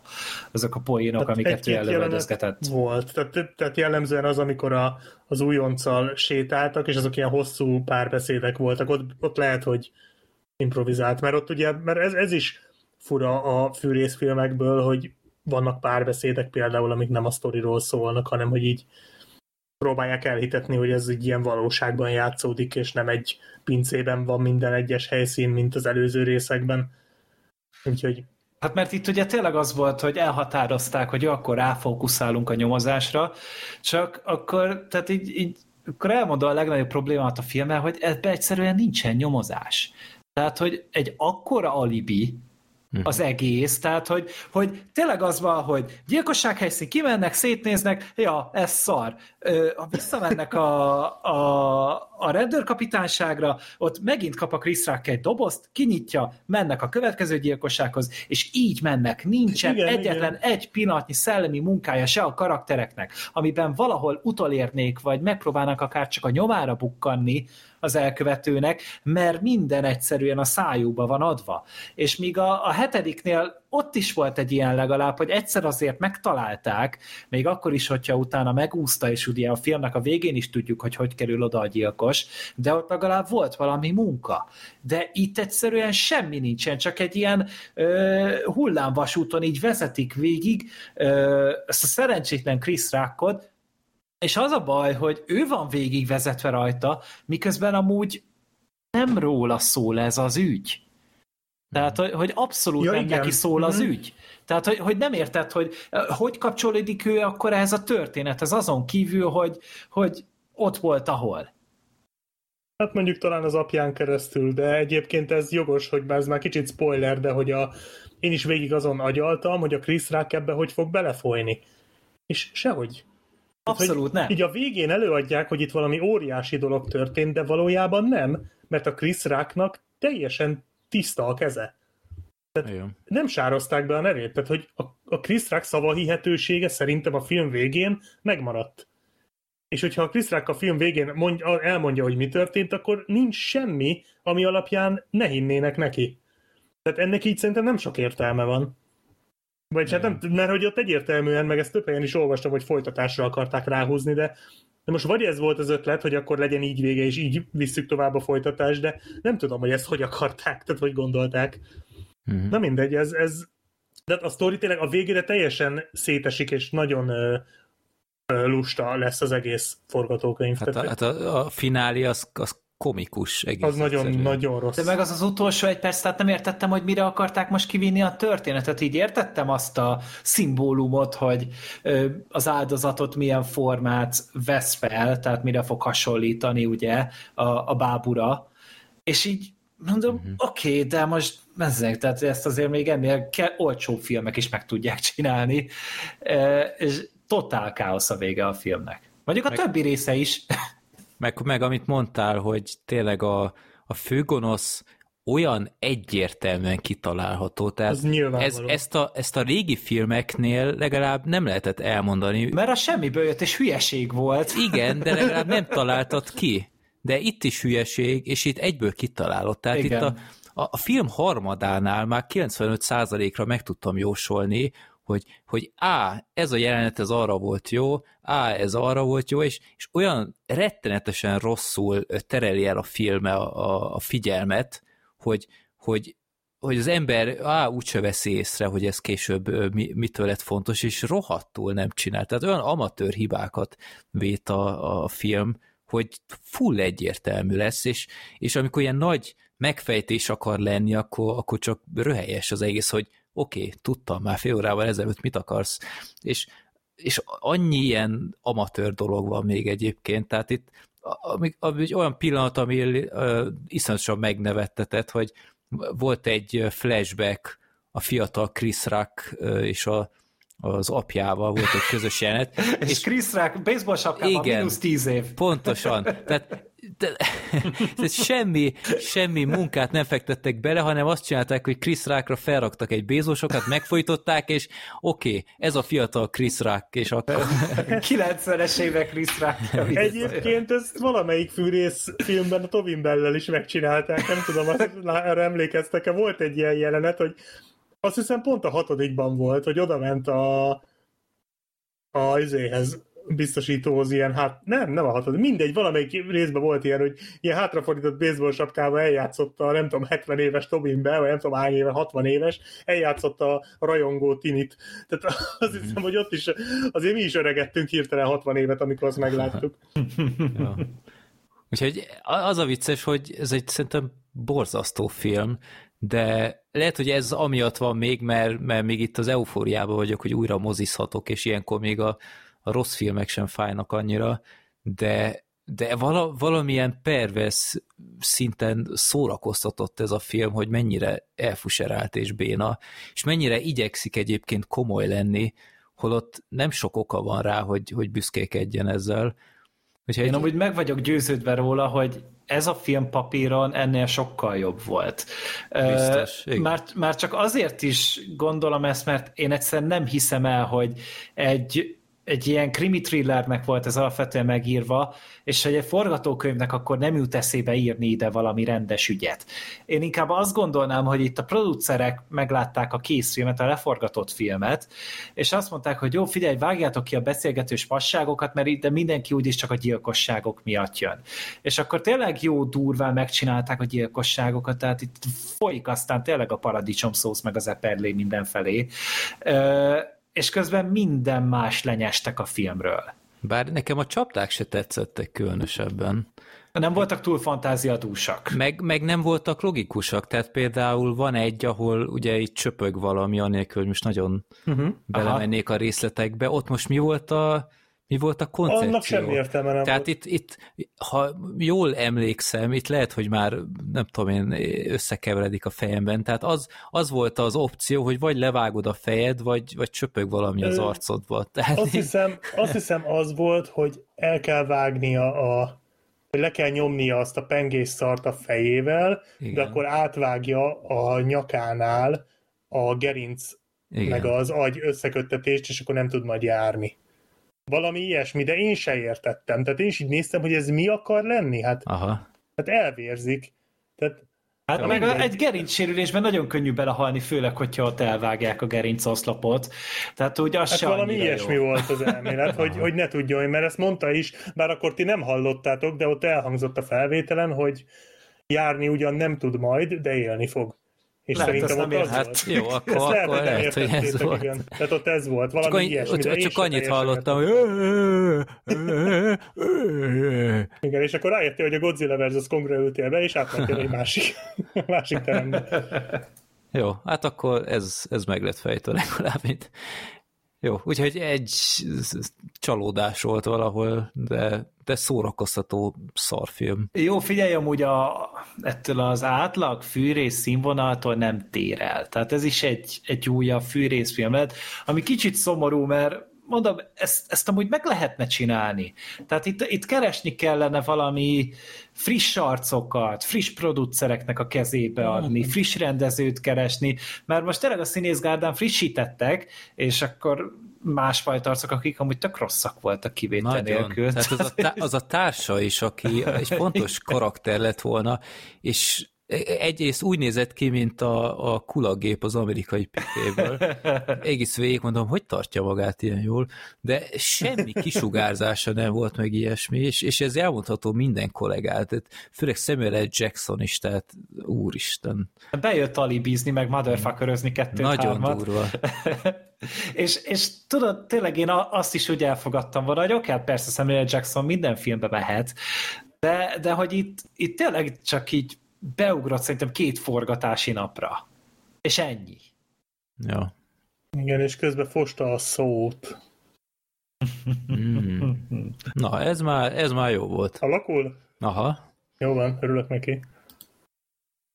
Na, akkor... Jó, hát figyelj, autentikus, ugyanolyan szar, mint a többi, na. Ennyi. Hát Nem? csak itt, Tehát- itt, itt jobbat vártunk, tehát itt ez hát, volt esetleg ti a csalódást jobbat keltő. vártatok el. Nem tudom, de egyébként igen, de én nem vagyok benne biztos, hogy ez ennél, tehát most sokan szokták mondani, hogy az első három fűrész az egy, az, az ott kellett volna abba hagyni, és akkor ez egy szép kerek sztori, hát szép, hát értitek, egy kerek sztori lett volna, bár én már a harmadikat se szerettem egyébként. Én se. Pedig ez egy tök jó film. Én nem régen szerettem meg a harmadik Tényleg? részt, mert rájöttem, hogy jó a története. Tehát, hogy, hogy már mint az a, az a rész, ami a fickónak a drámája, ott az áldozatnak a története, hogy ott Mhm. végigviszi őt ott a bosszún, a, a kislányának a tragédiájával, azt szerintem egy borzasztóan erős dráma, és Na, tök lehet, jól elő van adva. Lehet, hogy újra kéne néznem, de inkább nem. Uh-huh. Hogy, hát, ö, igen. hogy szerintem ott egyébként mondjuk abban van valami, hogy a, az első rész fordulatára rátett egy lapáttal a második rész, és arra rátett egy lapáttal a harmadik, és talán ott tényleg be lehetett volna fejezni az egészet. Hát meg ott a másodiknál szerintem az egy tök jó adalék volt, amikor meg ott már magával a Jigsaw-val beszélgetett a, a Mark Wahlberg hogyne, öcsikéje, tehát az egy... Az, az az a rész volt, amivel egy picit tényleg frissebbnek érződött, és nem azt érezted, hogy ne, ez ugyanaz, mint az első. Igen, igen. Annak ellenére, hogy ez nem is fűrészfilmnek készült, hanem átírták egy fűrészfilmnek Igen, igen. a, a második részt, és, és valahogy tök jól illeszkedett bele, és ott még a párbeszédek is jók voltak, a színészek, és Tobinbel is tökre uralt állandóan a jeleneteket. Hát ő ott lett, ő Igen. ott lett az az ikon, aki később lett. Az a második része, mert később utána ugyanazokat mantrázta Igen. a későbbi részekben, de a másodikban ott, meg talán még a harmadikban működött, de a Mhm. másodikban ott nagyon ott nagyon A másodiknak a, a, a csavar a végén, hát az, ott, az ott leröpült a állat. fejem a moziban. Az nagyon állat. És azt hinnéd, hogy az első után nehéz amúgy meglepni az embert, mert azért ott is szerintem eléggé ö, videki óriási levegőt kapott, amikor ott leleplezték az egészet, de a másodiknál meg megint csak valahogy tudtak mások lenni. Igen. És közben tök érdekesek. Jó, Hát ez erre a filmre nem igaz. Sajnos Ennyi. nem. Majd a folytatás jó lesz. akkor jön egy olyan kibeszélő, amit már sok ideje várunk, mert itt a, a szól, a lelkiismeretek következik most, és ugyebár itt sokat filóztunk, hogy, hogy beszéljünk -e erről, ne beszéljünk, mert, mert megjelent már mikor év elején, December 25-én került Na. fel karácsonykor Disney. Plus-ra. és ö, aztán ugye nem is volt biztos, hogy lesz-e végül mozikban, az lekerült júniusban, vagy, vagy még akár májusban a magyar műsorról, és akkor most vége valahára, hogy a Cinema City is méltóztatott kinyitni, akkor a lelkismeretek is bekerült a mozikba, és akkor nekem végre valahára összejött, hogy eddig tartózkodtam, hogy próbáltam a moziban megnézni, és végre össze is jött, úgyhogy egy szép családi mozizás volt az egész, és ti már decemberben láttátok, ha jól emlékszem, mert beszéltetek is már az évösszegzésben. Nem, én azt hiszem januárba. Uh-huh. Akkor Ger- Gergő, te. Én te láttam, láttad. de én beültem a moziba rá újra, meg szerettem Mhm. volna nézni még egyszer, mert akkor tényleg azt éreztem, miután láttam uh, itthon, hogy erre mindenképpen el kell mennem moziba. Tehát itt, itt nincsen mese. Februárban láttam, basszus. Atya Isten. Ja, az nem tegnap volt. Jó. Jó. Ö, Gergő, beszélnél a történetről? Persze, nagyon szívesen. Ugye itt a, az új Pixar film, most már nem a Miről legújabb, szól a Igen. Tehát itt ugye a Pete Doctornek a következő Pixar filmje ez, ugye ő Ú, csinált az a... Gergő, most esett le. Miről szól? De, de hallottam, csak nem akartam rá reagálni, Ja, kicsit bocsánat. fájt. Úgyhogy hát a, a felnek meg az agymanóknak a készítője, rendezője készített egy újabb filmet. No shit. Na hát, aki amúgy időközben a Pixarnak a vezérigazgatója lett, tehát ugye őt léptették elő. És hát kö- közben egy, ez lett a főnök filmje. És a történet az megint egy elég nagyot markol, mivel itt a, az é, a, lél, a lelkeknek az életen kívüli ö, státuszát, vagy tevékenységét mutatja be.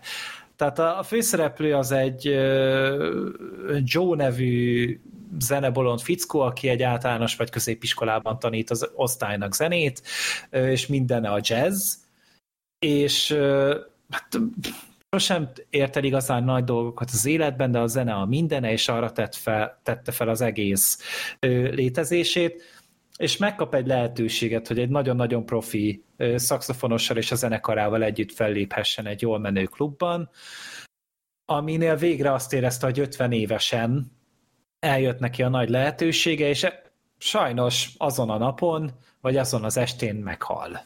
És ö, utána bekerül ebbe a világba, vagy igazából abba a közegbe, ahol a lelkek elindulnak utána a túlvilágba, vagy az Interstellárnak a fekete lyukába. Be, bevonulnak nekem az jutott eszembe folyamatosan, és ő, ő innen kitör. Kitör, és um, utána elkerül arra a helyre, ahol a ö, kétdimenziós terrik ö, terelgetik tulajdonképpen a friss lelkeket.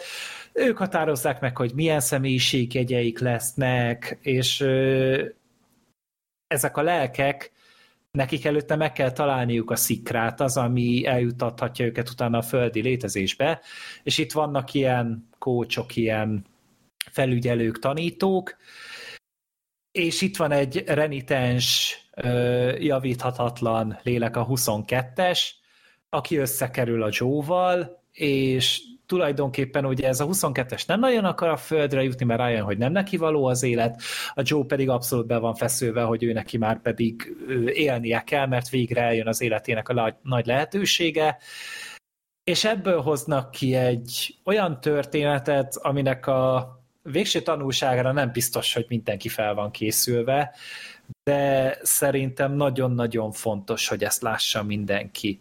És ennél is azt érzem, hogy hogy egyre jobban távolodik el a Pixar a gyere- gyerekközönségtől, tehát én nem érzem azt, hogy, hogy ez nekük szólna abszolút. Viszont az embernek, hogyha már van egy icipici tapasztalata, van, van ilyen meg olyan gondolata már az életről, akkor el fog jönni, hogy, hogy igen, amúgy ez, ez nagyon-nagyon fontos és nagyon-nagyon mély mondani való, amit közvetít a film. Ami fel van dobva itt a Disney cukiskodással, tehát az a, az a cica szál, az, az száz százalék, hogy a Disneynek a nyomására került bele, mert va- valahogy egy kicsit idegennek éreztem a a történetben. Igen, egy icipici. Annak ellenére, hogy rohadtul vicces, tehát ez, ez ne kavarjon össze senkit, csak nem ezt szoktuk meg a Pixar-tól, valamint Meg ez Tehát a aki, film... ne, tehát aki nem tudta a sztorit követni, amit a Gergő mesélt, annak egy jó hír, hogy, hogy ez a spirituális közeg, ez nem végig van a filmben. Tehát idő után visszatérnek a földre, a, normál világba, csak kicsit megfűszerezve, de ja, szóval teljesen ilyen, ilyen slapstick humorral is dolgozik a film ugye a felétől. amire amúgy nem számít az ember, de mindegy. Nekem az egyetlen uh-huh, olyan dolog, amit annyira nem értettem, hogy azt mondják, hogy senki nem próbálkozott azzal, amivel a Joe 300 éve. Komoly. Igen. Senki. Sen, senkinek nem jutott ö, eszébe az, hogy, hogy hogy me, se, mindenki más elfogadja azonnal a halált. A Joe az egyetlen, aki annyira eltökélt egy, egy, egy rohadt fellépés miatt, hogy ő ezzel szembeszáll. Komolyan senki más, akinek családja van, gyereke van, vagy akár Gandhi, vagy Martin Luther King, akinek, akik óriási nagy polgárjogi harcokat vívtak. Meg olyan emberek, akiknek nagyon fontos ügyük volt, és nem jutott eszébe senkinek se 300 éve, hogy ilyen történjen. És ez nem egy bevett forgatókönyv amúgy a túlvilágon. És én ezen háborogtam amúgy első nézésre és második nézésre is, de egy 20 perc után amúgy elengedtem, mert utána meg megint elkapott a filmnek a bája, mert annyira jók a karakterek, annyira szépen szól a, a mondani valójáról a film, és annyira meg tudja érinteni a nézőjét, hogy valamiért odáig is eljutottam, hogy, hogy második nézésre sokkal jobban sírtam rajta, mint az elsőnél. Úgyhogy ez egy nagyon nagy teljesítmény, csak mondom, ez a van benne egy óriási nagy plot hole, ami, ami nagyon sok embert ki tud szökkenteni. És egyébként bele is írhatták volna a sztoriba, hogy ezt már többen megpróbálták, és milyen Igen. poén lett volna, hogyha van egy van egy terem azoknak, akik ezzel próbálkoznak. Tehát uh-huh. lehet, simán lehet, bele lehetett volna építeni. Ez nekem se tetszett. De egyébként maga a film, egyetértek, amennyire emlékszem, azért a kulcsjelenetek megvannak, meg a hatás, tehát tényleg nagyon... Nekem nem volt annyira bőgős, mint az agymanó, de de azért, azért ez így, vagy a Kokó például, tehát pedig Ó, ugye az is, az is a halállal foglalkozott. Ez, ez nekem nagyon szimpatikus, hogy egy film a halállal foglalkozik, ami, hát jó, most Akkor a spirál nem, mond... nem tetszett? én, én imádtam. Az agyhalál volt. Amikor egy olyan film foglalkozik, ami hát gyerekeknek szól, most vegyük ide, mert egyébként valóban ez, ez nem annyira gyerekeknek szól, de gyerekek fogják megnézni. Ez tök jó, hogy, hogy bemerik vállalni ezt most már nem először. Ez azért kellenek a tökök, és az itt megvan. Ezt nagyon díjaztam meg. Tényleg gyönyörű, tehát a, a fantázia világa filmben az, az legalább annyira ötletes, mint az agymanókban. Igen, tehát az, az, az, az egész... A Kid és Terry az beszarás szerintem, vagy ott mocorogtak a karakterek. Jerry, meg. nem? Nem, Terry volt. Most így ja, nézem. Ja, Terry volt a genya, és a Jerry volt a, a, azok a magas, jó lelkek, nem? Aha, lehet, lehet, hogy de, de tehát ezek a karakterek, hogy meg voltak va, ö, valósítva, hogy mocorogtak, alakot váltottak, és amúgy mindegyik egy kicsit máshogy nézett ki, de mindegyik ugyanaz volt, és ez, ez megint szerintem egy tök jó ötlet. Hát meg az az egér. Azt, azt nem menjünk már el az egér mellett, az a aki a falba közlekedett, tudod? Ja, igen, igen, Tehát igen, az igen. valami zseniális volt az a, az a figura. Ez a tipikus Pixaros mellékszereplő, aki ellopja a sót. Ez de minden filmjükben van egy ilyen. És uh, itt ez az egér volt. Nem tudom, hogy hogy hívták már. Mert ő volt a Terry? Nem ő volt a Terry. Nem tudom, mi volt a neve. Az, aki ez... próbálta begyűjteni? Igen, igen, igen. Az a, az a Terry volt. Az volt a Terry? Az uh-huh. miért egér? Hát hasonlított rá, hát ilyen egy ilyen egérszerű volt. karakter. ja. Nekem ilyen egérnek tűnt. Ja, mert volt, egy, mert volt egy egér is a pizzával, vagy az patkány volt inkább a Ez a Black Sheepnek a rorság tesztje szerintem. Nekem ez egérnek tűnik. Ez a hosszú orr olyan, mint hogyha, mint hogyha lecsóbolhat volna meg valaki. Úgy néz ki. Na, akkor ja, ő volt a teréjen. Na, az, az, az csúcs volt ez a karakter. Úgyhogy ja, egyetértek egyébként azzal, amit a Gergő mond. Tehát nem tudom már most több konkrétummal alátámasztani, mert sajnos tényleg régen láttam a filmet, de mind vizuálisan, mind tartalmát tekintve formabontó, nagyon ötletes, és, és tényleg egy abszolút Pixar mestermű. ja, igen, most nézem itt a többi karaktert valóban. Jó, mindegy. Nekem, nekem én egérre asszociáltam, hát ez legyen az én problémám. Legalább nem egy, nem egy megevett csecsemő. Már ez is haladás nálam.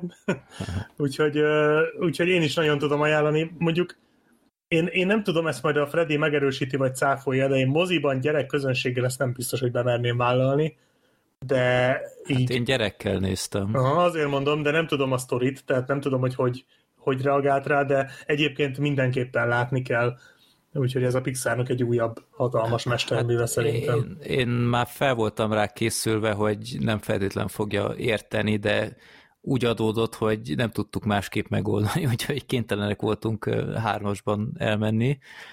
Öm, nem, tehát a slapstick humorral ő is tudott mit kezdeni, a, ezekkel a spirituális dolgokkal nem igazán boldogult, de becsülette végigülte, erre volt ott a popcorn, amit kivételesen kapott is, de hát nem gyerekfilm egyébként, és ezt úgy egyébként én kritizálnám is, mert, mert eddig is voltak olyan filmek, amik nem feltétlen működött a legjobban gyerekekkel, tehát itt akár a, az agymanókat, vagy a, a kokót lehetne mondani, de ott is tudtak ők annyit markolni az egészből, hogy őket is elszórakoztassa. Itt ez már csak vizuálisan sem működik szerintem olyan jól, mert tehát itt, itt vannak azért olyan jelenetek, tehát ez a, ez a köztes világ az az egyik, hogy azzal garantáltan gyerekek semmit nem tudnak mit kezdeni, míg egy agymanóknál azért ők is értik, hogy mi az, hogy dű, mi az, hogy érzelem, stb. Meg, meg itt is azért vannak olyan nagyon elnyújtott jelenetek, például, ahol extázisba zongorázza magát, meg ilyenek, és, és úgy ott úgy láttam, hogy fogy a türelme. Úgyhogy e- ezt én annyira nem, nem tartom jó dolognak, hogy a Pixar így elengedi úgymond a, a gyerekközönséget. Öm, hát mit mondjak erről a filmről? Az a baj, hogy, hogy én tökre vártam ezt a filmet, mint minden Pixar filmet, és lehet, hogy csak nagyon nagy elvárásaim voltak az ilyen hype után, de én, én azt kell mondjam, hogy kicsit csalódtam ebben a filmben, mert, mert, mert nekem egyrészt ez a sztori, ez, ez már kicsit, kicsit sok volt, azt kell mondjam. Tehát így a, úgy érzem, hogy, hogy terítődtem mostanra ezekből a, a mély filozófiai Pixar filmekből, azt kell mondjam. Tehát az agymanók, meg a kokó az, az ezt a témát nagyon igényesen feldolgozta. Ez már nekem egy kicsit sok volt ezzel a, ezzel a köztes világgal, meg, meg mondtátok, hogy nagyon tetszett nektek a design, engem az sem ért el. Tehát nem, nem, valahogy nem, nem működött nálam ez a film, mint amennyire szerettem volna, és a, a humor is szerintem kevesebb volt, mint amit megszoktunk a Pixar-tól, azok viszont jól ütöttek.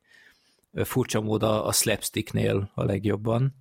Tehát itt a, az ilyenekre kell gondolni, mint a, a macska, meg a, a főszereplőnek így az első találkozása, meg, meg ilyenek, hogy megpróbálnak ott a városban boldogulni, szerintem azok a filmnek a legszórakoztatóbb pillanatai, holott a legbot egyszerűbb jelenetek is, tehát a legegyszerűbb humorral dolgozik, de működik.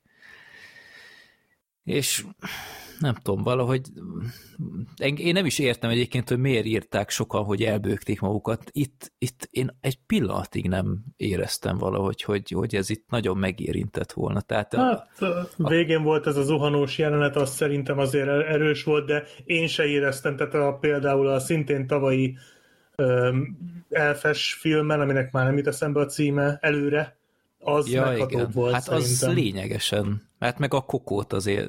Az, Jó, hát a kokó nyilván, az, az- az, instant Az, az fekete öves könycsatorna nagyon durva. Folytogató. az, az brutális, tehát azt még egyszer nem fogom családdal vagy barátnővel megnézni, vagy feleséggel, tehát azt nem. Ja, ja.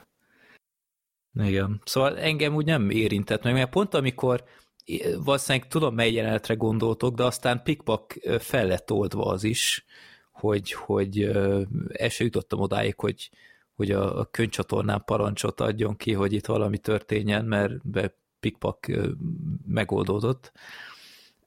Nem, tehát va- valahogy nem érzem, hogy én nekem ezt a filmet másodjára meg kéne néznem, és, és tökre sajnálom, mert tényleg becsülettel kivártam, hogy ott legyen a mozis hatás, de még egyébként ebben sem vagyok biztos, hogy, hogy különösebben vesztettem volna valamit, ha, ha ezt nem moziban nézem, mert, mert nem, egyszerűen nem az én filmem volt tényleg. Itt megvoltak a tényleg jópofa ötletei, meg pillanatai, kezdve a, hát talán a legjobb gag a, a teljesen elcseszett Disney intro a legelején. Nem tudom, erre emlékeztek-e? Nem. Hát uh-huh. szokásos Disney muzsika, csak ilyen full hamisan, mert ez a full tehetségtelen zeneosztály dalolja éppen, és, Aha.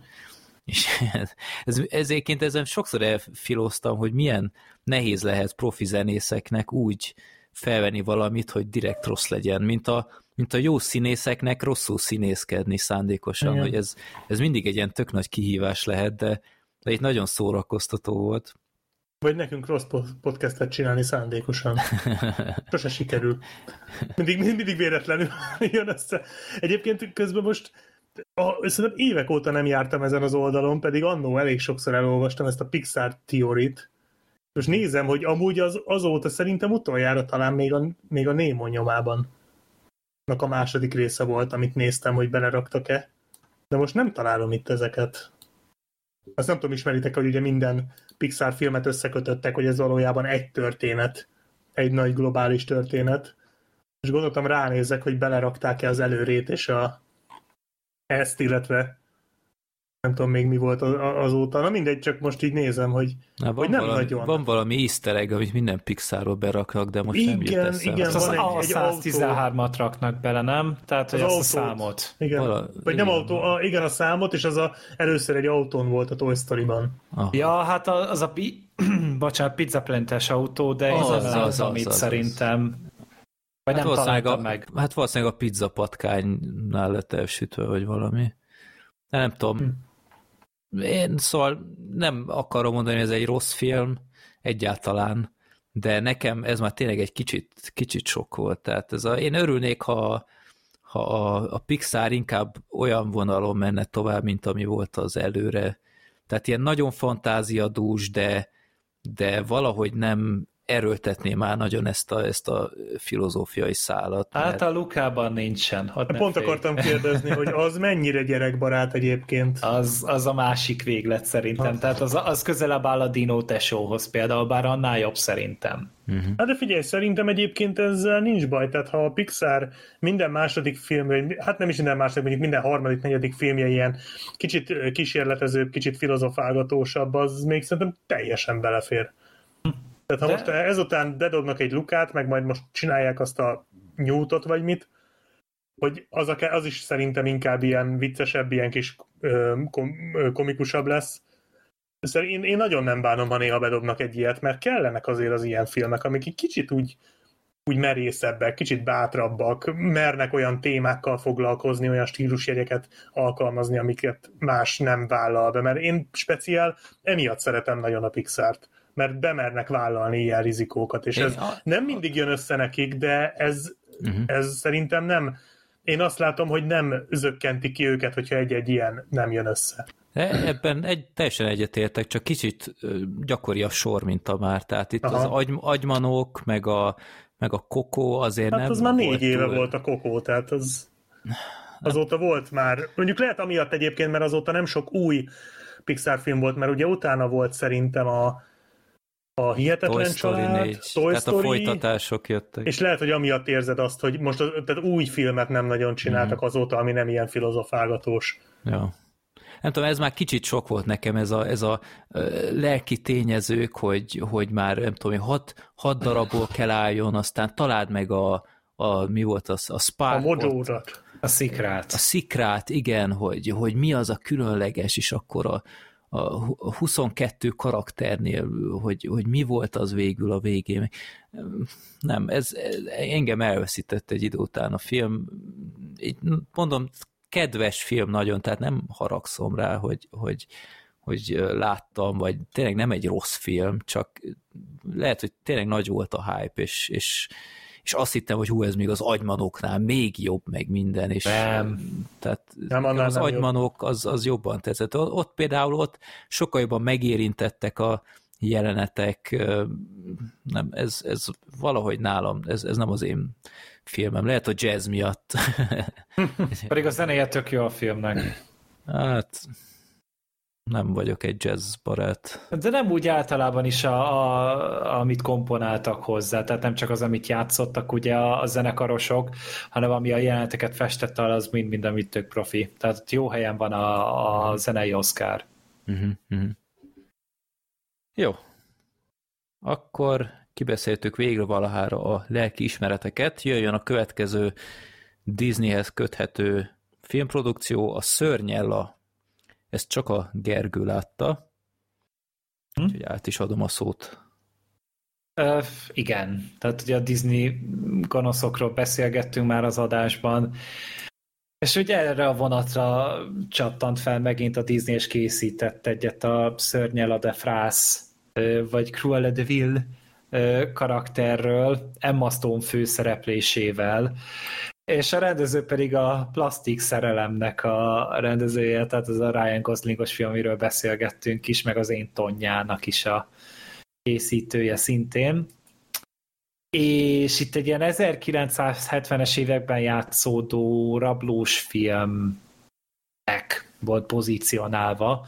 A történet az előzetesek szerint elvileg, ugye ebből sem néztem előzetes, mert annyira azért nem érdekelt, de végül is arra jutottam, hogy ha már megy a mozi, mindennek örülünk, még a szörnyellának is, meg Emma főleg, úgyhogy végül is beültem rá. Ez egy ilyen double feature-ben volt nézve a démonok között hárommal, tehát hogy először néztem a szörnyellát, volt egy fél órás szünet, és akkor utána pedig a démonok közöttre mentem. Gondoltam, hogy kelleni fog, hogy leöblítsem ezt a filmet. És és ugye ez egy olyan karakter, szörnyel a karakter a 101 kiskutyában, aki manapság teljességgel eladhatatlan. Tehát a mesében, meg a, az élőszereplős filmben is ugye a Glenn Close által eljátszva, hogy ez egy, az a, egy olyan divatőrült figura volt, aki dalmatákat akart meggyúzni, és abból akart egy kabátot készíteni, hogyha jól emlékszem. És most azért egy olyan korban élünk, ahol már azért is meglincselnek téged, hogyha te egyáltalán csak közömbös vagy a kutyákkal kapcsolatban. De az, hogy nem szereted, csak közömbös vagy. És hogyha nem vetett földre magad egy kutya látta, hogy jaj, de cuki, és visítozol, hogy minden 100 négyzet, vagy 100 méteres körön belül mindenki meghallja, hogy te mennyire örülsz a kutyáknak, akkor te már ki vagy nézve. És akkor ebben a korban a Disney kitalálta, hogy ennek a karakternek ő majd csinál egy eredet történetet. És Hát abszolút megértem azokat az embereket, akiket azt mondják, hogy ez pont leszarják, és amúgy mi szükség van erre, mert valóban egy abszolút fölösleges filmről van szó.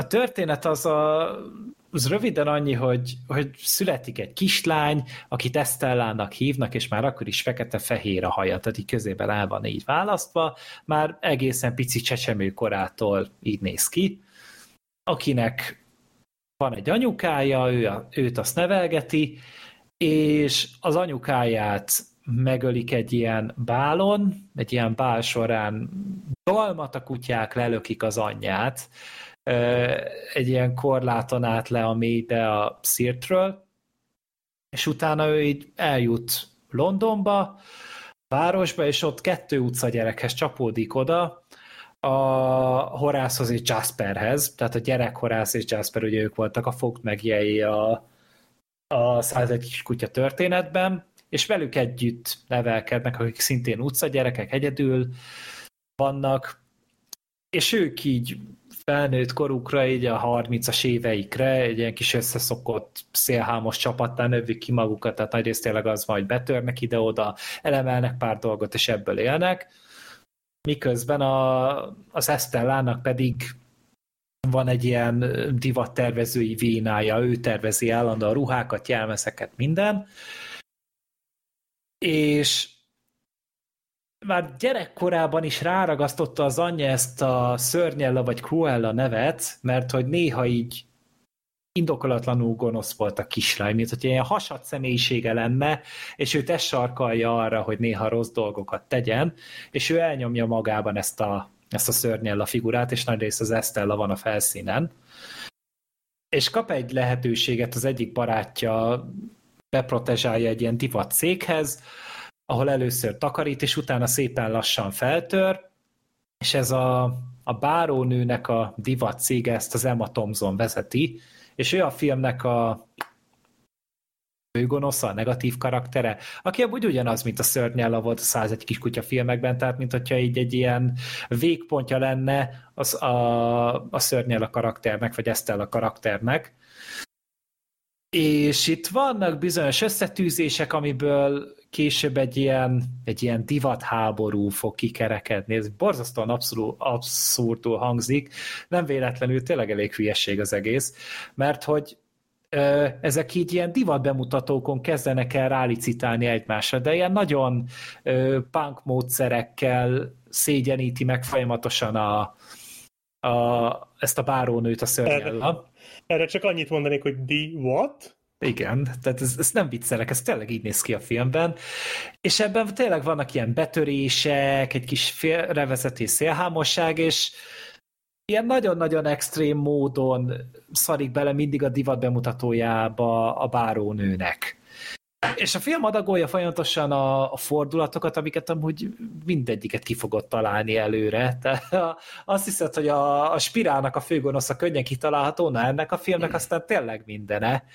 Ö, megtippelhető, komolyabb filmes előismeret nélkül, de hogy közben felvezetgetik a 101 kiskutyát, hogy már szerepel benne a Roger, oh, meg az Anita, meg a Pongó is szerepel amúgy. Hm. Nem hiszitek el, de hogy, hogy a szörnyella adományozza oda ezeket a kutyákat a, a 101 kiskutyás gazdáknak. Tehát a Rogernek, meg az Anitának. Tehát ilyen abszolút meg ez a, ez a Defrász név is, ez a Devil név is, hát nem az autójáról ö, kapta. Tehát, hogy ugyanúgy megmagyarázzák még a nevét is, mint mondjuk a, a szólót Szóló, a, a Han Solo filmben. Ugyanolyan kretén módon. És és az is, hogy miért vezet ilyen szarul a szörnyel. Tehát így, én nagyon régen láttam a 101 kiskutyát amúgy, szerintem 15 éve volt ez kb. vagy lehet már 20 éve is, borzalmasan régen, de még emlékeztem ezekre, hogy mi mindent próbálnak meg. Megmagyarázni ebben a filmben, abszolút fölöslegesen. Nagyon nehéz nekiállni ennek a filmnek, mert nyilván most egy ilyen nagyon furcsa mosdatásnak fogod érezni, hogy jaj, hát a szörnyella sem gonosz, csupán egy meg nem értett zseni, akinek néha vannak rossz pillanatai, ö, meg valamiért felkapaszkodtak erre néhányan, hogy na majd ez lesz a Disney Jokere. Nem a Disney Jokere, abszolút. Tehát ez nem egy dráma. Ez ugyanúgy egy ilyen könnyed kis bugyuta filmecske, amiben nagyon-nagyon látványos jelmezek vannak, de nyoma sincsen annak a, annak a mély lélektani pokoljárásnak, mint amit a Jokerben bejárunk. Itt is úgy pedzegetik a, fel, a felszín, de de minden egyes drámai jelenete, minden egyes hibája a szörnyellának odafut ki, hogy hát én ilyen vagyok, fogadjatok el. És tehát ez a legrosszabb, legkárosabb dolog, amit egy ö, embernek be tudsz adni, amikor té- tényleg egy ilyen fajta borzasztóan nehéz személyiségről van, aki amúgy erőszakos, elnyomja a környezetét, és, és bántalmazza verbálisan, mert fizikálisan nem képes rá, úgyhogy csak verbálisan alázza a környezetét, és ez ne, itt nem az elfogadásról van szó, ami amúgy rohadtul fontos, és majd a Luka kapcsán beszélni is fogunk róla, ez nem az a fajta amit itt a szörnyel a követel magának, hanem ez, ez az a fajta, amikor én kibírhatatlan vagyok, és mivel annyira hátul vagyok még a saját személyiségemnek a fejlődésében, így én azt mondom, hogy ne szóljatok hozzám, és akkor nem keltek az életembe. Ez az a fajta. És hát így tehát színészek terén amúgy nincs baj. Az Emma Stone rohadt jó a filmben. Tehát ő jól csinálja ezt a nagyon ripacs szörnyer a karaktert is, meg az Estella figurát is. Nagyon-nagyon jó színésznő szerintem, akinek nagyon széles skála van, amit el tud játszani. A karakter, hát az olyan, amilyen szerintem nincsen túlságosan jól megírva, pont ezért, mert nem játszanak túlságosan a karakternek ezzel a két végletével. Vagy az egyik, vagy a másik, de nincsen átmenet, vagy nincsen ennek ö, igazi pszichológiája kikerekítve. Annak ellenére, hogy a film két óra 15 perc táblistával együtt, amiben amúgy bizt, nyilván van post-credit jelenet, tehát azt is bele kellett erőltetni, a társai viszont a... Glenn Close játszik benne? Nincsen benne Glenn Close. mondták, hogy talán akarnak folytatást a filmnek, nem tudom minek, de hogy ott esetleg felbukkanhatna, szerintem nincsen rá szükség. A, a társai viszont a Jasper meg a Horász tök szimpatikusak a színészek, tök, tök jól eljátszak. A Horászt amúgy a, a Richard Jewell-es fickó játsza, és szerintem abszolút teli találat. Meg a, a Jasper figura is, van még egy ilyen, egy ilyen társuk, egy ilyen divattervező fiú, Ártinak hívják a karaktert, az is tök jól el van találva, a Mark Strong is szerepel a filmben, szerintem az is, ne, neki is tök jó helye van ebben a történetben. A filmnek a humora mm, elfogadható, szerintem, de nem kell itt se sokat várni. Inkább az, amire ráfeküdt, az a, azok a nagy, nagybetűs váz, a díszletek és a jelmezek, és a jelmezek azok parádésak. Tehát a, a jelmez Oscárt azt már most kiosztanám a filmnek, és lehet, hogy ez potor dolog, de szerintem már most megvan, hogy hova fog kerülni, mert elképesztő munkát végeztek a jelmeztervezők. Utána olvastam, hogy a, a Mad Max Fury Roadnak a jelmeztervezője dolgozott ezen, és ugye az sem volt amúgy rossz ebből a szempontból, de itt aztán tényleg szerintem ez a nedves álma volt, úgy általában a, div, a divat szakmának egy ilyen filmet csinálni. Úgyhogy azon látszik minden elköltött dollár, abból a 200-ból, ami talán el lett, 200 millióból el lett költve erre a filmre az, az, az rohadt jó.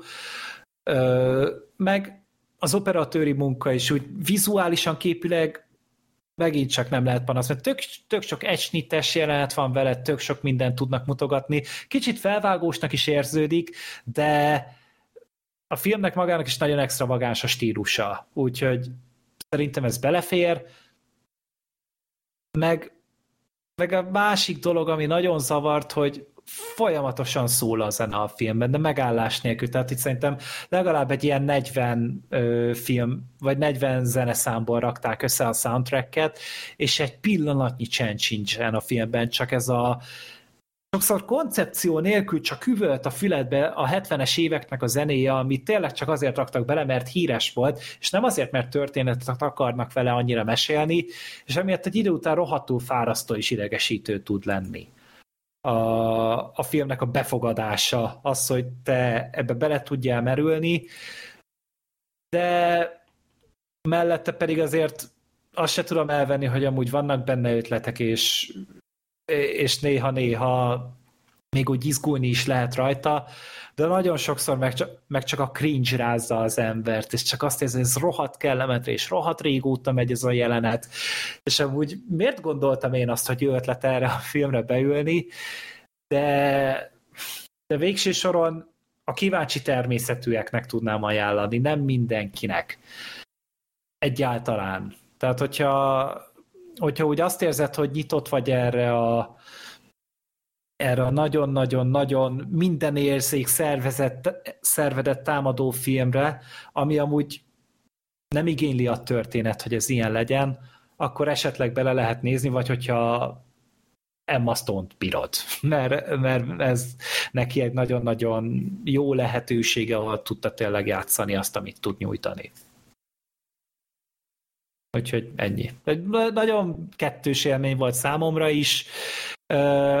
Az embereket annyira nem győzte meg, mert például egyedül néztem a filmet főműsor időben csütörtök este, és, és egyedül voltam a teremben. Egyébként te, te is már moziztál jó párszor, hogy Igen. hogy láttad a nézőszámokat? Ö, úgy általában? Aha. Hát a, a fűrészen egészen sokan voltak, meg a démonok közöttön voltak nagyon sokan még. Tehát talán az volt a legnépesebb vetítésem az összes közül. Uh-huh. A többi, tehát a Wrath of Man-nél ott szerintem hatan voltunk összesen, vagy heten. A spirálon ott ugyan tíz ember, a hang nélkül kettőn meg szerintem öten voltunk, de ott pici teremben is voltunk, tehát ott összesen egy, egy 70 férő helyes teremben voltunk. Uh-huh. Mert én is spirálon hárman voltunk. Ö, a lelkismereteken talán nem tudom, 5-6 fő, és a nagy visszatérőkön, amiről még beszélek hamarosan, azon, azon négyen voltunk, és a dühös emberen is azt hiszem hárman. Tehát ilyen egészen elképesztő még mindig. De hát majd meglátjuk. Itt a számok szépen mentek fel azért, aztán most a, az EB miatt nagyon visszaesett minden. De Jó, hát ez, ezzel majd boldogulni kell moziknak, de hát reméljük, hogy most, hogy jönnek a, a premier filmek, akkor visszacsábulnak az emberek, mint például a következő is ilyen. Ez is a te filmed, a démonok között az ördög kényszerített. Hogy megnézd. Hát igen. Kényszerítettem Jól rám tette? magam egy kicsit. hát sajnos nem lesz annyira pozitív ez, spoiler. Tehát, ja, a démonok között három. Ugye jó is, hogy ilyen sorrendben mennek a filmek, mert tényleg így is láttam őket egy ilyen fél órás eltéréssel. Ezen relatíve Egy sokan voltak. Disney, egy horror. Hát Igen. így, így a legjobb igazából. És um, itt relatíve sokan voltak, tehát itt ugye szerintem 40 főt is, vagy 30 főt. Nem, az a baj, nem, tud, nem számolgattam annyira, de kb. minden sorban ült egy vagy két ember, úgyhogy uh, itt már úgy visszatért az az érzés, ami mondjuk még a Covid előtt volt egy, egy uh, nem film műsoridős vetítésen. Hát itt az ugye a Conjuring franchise-ról van megint szó, és már nem tudom, hogy hanyadik ö, film van ebben a franchise-ban, hetedik vagy nyolcadik talán, nem számoltam össze őket előre, de hogy a fősodorbeli ö, Conjuring filmeknek ez a harmadikja. Ez az első, amit nem a James Wan rendezett, amit kicsit úgy féltem is előre, mert az első kettő démonok között én megnéztem az utóbbi hetekben, főleg azért, mert szeretem őket, még a nedves pince ellenére is, ami a Freddynek talán a, a veszőparipája, de még a mai napig tök igényes popcorn horrornak tartom őket, amikben sok a jumpscare, de ugyanakkor nagyon igényesen vannak elkészítve, és általában a hangulata működik ezeknek a filmeknek. Jók a színészek, a Patrick Wilson meg a Vera Farmiga, ők pont egy olyan páros, akikre lehet filmet építeni, és szerintem kell is. És amikor bejelentették a harmadik részt, akkor ugye kibukott, hogy a James Wannak már nem nagyon van ideje rá, meg nem is nagyon akarja megcsinálni, tehát a forgatókönyvben még részt vesz, de ő már inkább szeretne akkor Aquament készíteni, meg talán augusztusban mutatják be a Malignant című horrorfilmét, ami egy ilyen saját ötletből készült ilyen pszichotriller lesz, vagy horrorfilm Nincs lesz. kedve horror forgatni, helyette inkább horrort forgat. Igen, egy új történetbe belefog, Jó, nyilván érthető, tehát egy harmadik démonok közöttnél már érthető, Mhm. azt mondja, hogy gyerekek. Én már mindent elmondtam erről, amit akartam. Ja, meg így is tehát betegre keresi magát ezekkel a filmekkel szerintem, mert tényleg azt hiszem már átlépte a franchise a milliárdot, úgyhogy tényleg fossa a pénzt a Warnernek, úgyhogy még a legdrágább film is 40 millióba került, úgyhogy tényleg ez, ez egy pénznyomda, és hát átadta a rendezésnek a lehetőségét a a gyászoló asszonyátka rendezőjének. Hmm. Tehát, hogy ez a... Nem, nem fogom megkísérelni, kimondani Milyen a... lehetett a többi jelölt, hogyha neki adta át? Igen, tehát, hogy ez, a, ez lehetett a, a probléma. És végülis a Michael Chavez vette át a, a filmnek a rendezését, amit én nagyon féltem, mert a, ebben a filmes univerzumban a legrosszabb vitán felül ez a gyászolasszonyátka volt. Ez egy kriminálisan szar film volt. Ezt szerintem Black Sheep is meg tudja erősíteni. Ez, én nekem annyi rémlik abból a filmből, hogy volt ez a nő, ez mindenkire közvetlen közelről ráordított. És nem értettem, hogy hogy lehet az, hogy senki nem vágja pofán. Tehát, hogy, de érted? Kinyitod az ajtót, ott van előtted egy undorító rosnya, rusnya zombi nő, és rád ordít. Nekem valahogy reflexből jönne, hogy pofán vágjam. Tehát, de nem tudom, valahogy annyira bizarr volt az egész. Egyébként igen, ez a tipikus felejthető 12 egy tucat gagyi szar horror. Tehát, tehát, hogyha azt mondja valaki, hogy ez nincs a hogy valaki kivenné ezt a filmet a Conjuring univerzumból, akkor senkinek nem tűnne fel a hiánya.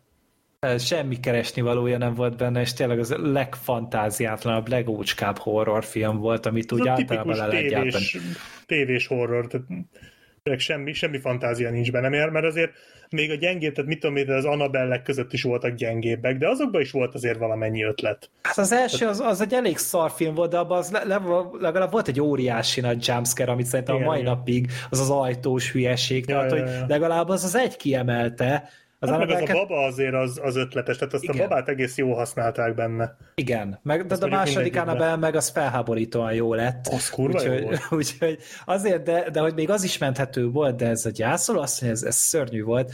És ennek a rendezője kapta meg a lehetőséget, de- épp észre nem fogom fel, hogy miért őt. Miért nem akkor már az Annabelle 2-nek a David F. Sandbergét kérték fel. Oké, lehet, hogy ő meg Shazamot készített, és akkor azért nem ért rá, meg most is talán azt forgatja. Köcsög DC mindenkit lenyúlt. Igen, a köcsög DC, tehát a James Bent is lenyúlja, meg a, a David F. Sandbergöt is. De ja, úgyhogy nálam nem indult túl jól ennek a filmnek már előzetesen se a várakozása, de itt is előjött az a szindróma, amit a Spirálnál, hogy itt is egy picit változtatnak a formulán, és itt is egy kicsit ilyen bűnügyi történetet fognak elővenni. Ugye ez az ördög kényszerített, ez egy létező ügy, az összes egy létező ugye a, a, a fősodorbeli Conjuring filmekben, ugye, és mindegyiknek az elején kírják, hogy ez volt a Warrenék leghátborzongatóbb története, de már háromra azt mondták, hogy ez a leghátborzongatóbb, Mert- akkor melyik az? Mert nem fejezik be a mondatot, ez valójában úgy van, hogy ez volt a Voronék ö, leghátborzongatóbb története azon a héten. Lehet, de, de komikus amúgy, hogy mindegyiknek írják, nem? Amúgy azt írják ki, hogy az egyik leghátborzongatóbb volt, meg hogy ez, ez volt a legkísértetiesebb, de mindegy, szóval mindegyikre rámondták.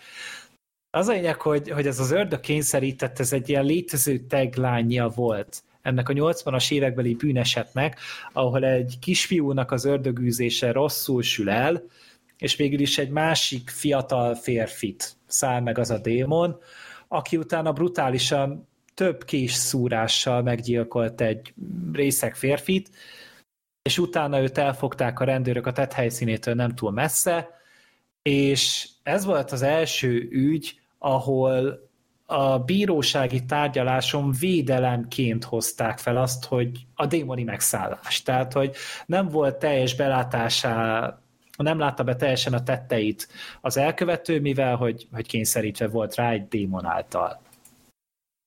És, és emiatt ugye egy, én azt gondoltam, hogy ez majd egy olyan film lesz, ahol egy bírói, tá- bírósági tárgyásra fognak járni, mint a Ördögűzés Emily Rose üdvéért. igen, a Scott Derricksonnak volt egy korai film, és ez is egy nagyon jó horrorfilm. Jó kis film, most is eszembe hogy ne, de ez nem ugyanaz a sztori egyébként, Nem, mert ez nem. hasonló volt. Nem, ez egy másik történet. Tehát ott ugye az Emily Rose ott egy, egy nő volt a középpontban, itt egy fiatal férfi volt a középpontban, Mhm, igen, igen. és és az eredeti ügyet én most nem tudom annyira jól visszamondani, nézzétek meg a, az Otherworld-ön az Zolinak a videóját, az első négy percben ő itt végigveszi tök jól, hogy hogy történt az egész. Az a lényeg, hogy, hogy Pepitában, itt ebben a filmben elmesélték a, a lényeget, és, és én azt gondoltam, hogy ez is ilyen bíróságos film lesz. Nem. Egyáltalán nem. Még a nyomozás se nagyon kerül elő a filmben. Nagyrészt az van, hogy a Warrenék megpróbálják visszakövetni azt, hogy hogyan is jutottunk el odáig a történetben, hogy, a, hogy azt a fiatal férfit megszállta a démon. És, és a filmnél egyszerűen az van, hogy, hogy itt is a látványvilág teljesen rendben van, nagyon szépen vannak fölvéve, bevilágítva a, a jelenetek, a két főszereplő még mindig nagyon-nagyon teli találat, meg akadnak frappáns jelenetek a filmben, tehát a, pont például a bírósági tárgyaláshoz kötődik, hogy egy, egy ügyvédnőt is be kell vonni, ugye, hogy, hogy megvédje a srácot, és ő azt mondja, hogy ő nem hajlandó a bíróság elé állni azzal, hogy, hogy egy démoni megszállást hozzon fel védelemnek.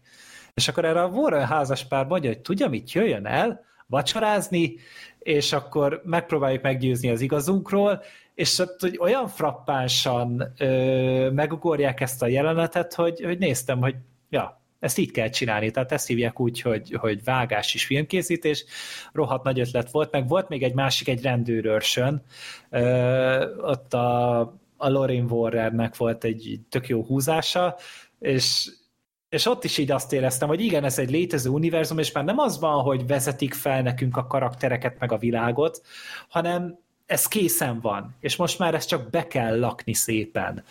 És, és volt néhány ilyen jelenet a filmben, de nagyrészt az van, hogy, hogy a történetnek a másik szálán ott a börtönben mutatják a srácot, hogy ő ott ugye már előzetesben van, és ott még történnek vele ilyen különböző kísérteties jelenetek, semmi funkciója nincsen neki, tehát az ő szálán egyszerűen a történet nem halad sehova, annak ellenére, hogy egy a 112 perces filmből olyan 40 perc vagy 35 perc róla szól, de, de hogy vele történetet abszolút nem mesélnek, és, és egyszerűen sehova nem viszi a filmet. Ez 90 percben simán meg lehetett volna mutatni, és ezerszer feszesebb lett volna. A másik pedig az, hogy, hogy amúgy nem ijesztő a film. Tehát az első kettőnél még úgy negyedik, ötödik nézésre is láttam olyanokat, amire így azt mondom, hogy oké, okay, ez, ez működött. Itt, itt nem, nem kapott el ez az érzés egyáltalán, meg ugye, hogy hogy ugye itt egy bűnesetről van szó, tehát itt azért próbálnak felhajtani egy, egy elkövetőt, na most ez az elkövető itt annyival lerendezik, hogy hát a, a gonosznak nem kell indok. Miközben ugye azért sokkal többről szólt ez az ügy, és sokkal többet bele lehetett volna ebbe magyarázni, de egyszerűen a forgatókönyvírók lustán lezá, lerázták azzal, hogy, hogy gonoszoszt kész. Mert az első két filmben még oké, mert ott egy ilyen entitás állt a háttérben, és annak ne, tényleg nem feltétlenül kell motivációt írni, de itt egy egészen más esetről van szó, és, és egyszerűen a film így nem akart összeállni. És tényleg az van, hogy, hogy nagyon bírom ezt a két főszereplőt, akik, akik annyi életet raknak bele. A karakterek is tök jók, a színészek is tök jók, de, de egyszerűen már a harmadik filmet nézzük, és az már nem elég, hogy Ed meg Lorin Warren Warrenkedik. és kész. Warrendetlenkedik. De, de, de, de, de nagyon kevésnek éreztem a filmet emiatt, és bár benne van ez a frissesség a nyomozás miatt, meg amúgy tényleg úgy megkapta a 18-as karikát, annyira nem indokolt szerintem, tehát olyan igazán durvulás nincsen a filmben. Maximum a sátánizmust él, élhették meg úgy a korhatát besorolók, hogy úristen, ez nagyon nem keresztény. De... Na most miért? Hát e, igen, egy kicsit számomra furcsa. Úgyhogy hogyha most az ember ilyen egyszerű popcorn horrort akar, akkor el lehet rá amúgy menni. A magyar szinkron sem olyan rossz, de hogyha tényleg azt várjátok, hogy na majd megkapjátok újra azt az érzést, mint az első kettőnél, akkor, akkor kár. Biztos lesz negyedik rész, biztos van még rengeteg ügyük a Warrenéknek, én azt is megnézném, mert tényleg itt megint csak a karakterekről van szó, de valami normálisabb, valami összeszerettebb horror rendezőt keressenek hozzá, aki ezt a filmet egy kicsit feszesebben le tudja vezényelni. Mondjuk legalább nem két és fél óra, mint a második. Hát ja, ez egy 135 perces film volt, masszívan, mint a szörnyella. Az sem volt annyira indokolt, de ott még legalább azt érezted, hogy, hogy több helyszín van, több karakter van. Na a másodikban? Igen. igen Na ne viccelj, a második azért rohadt szórakoztató film volt. Uh-huh. Hát ha minden horror olyan lenne, két, minden két és fél órás horror olyan lenne, mint a Conjuring 2, akkor egy boldog ember lennék. Hát igen, de az, de az, az is egy, egy tök jó film volt. Az egy egyszeri csoda volt szerintem, ahol éppen tényleg valami hát ö, páratlan módon működött, nem árt két óra alatt tartani ezeket a filmeket, de inkább 105 perc alatt tartani. Anna, annak kivételesen jól állt, itt, itt szerintem annyira nem. Uh-huh. Jó. Akkor a következő film az, az én területem lesz, ez a Nagy Visszatérők ennek a plakátjáért van annyira oda a Black Sheep. amikor... Hát az zseniális az a plakát, egy csomó embernek megmutattam már, és mindenkinek leesett az állat. Kurva jó az a plakát. Igen. Nagyon retro, Imádom. nem? Imádom. Eléggé. És az a vicces, hogy így jól visszaadja a filmet egyébként, mert sok ilyen, ilyen kulcselnet van becsempészve.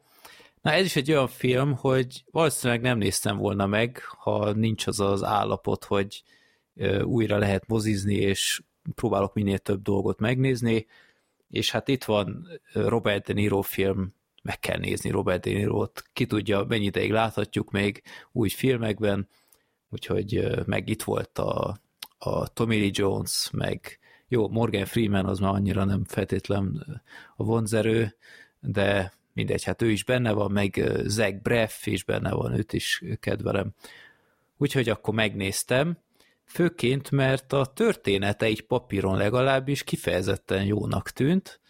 Ez a film, ez egy remake, itt most rákerestem, hogy a 80-as években készült egyszer már ez a film, hogy a nagy visszatérők, de olyan szinten ismeretlen, 82-ben készült már egy film, hogy egész konkrétan IMDb 28 szavazata van, tehát nem Az hiszem, egyikük hogy... a mostaninak a rendezője lehet. Hát könnyen lehet, és hát Hugh Hefner a legismertebb név, aki magát alakítja.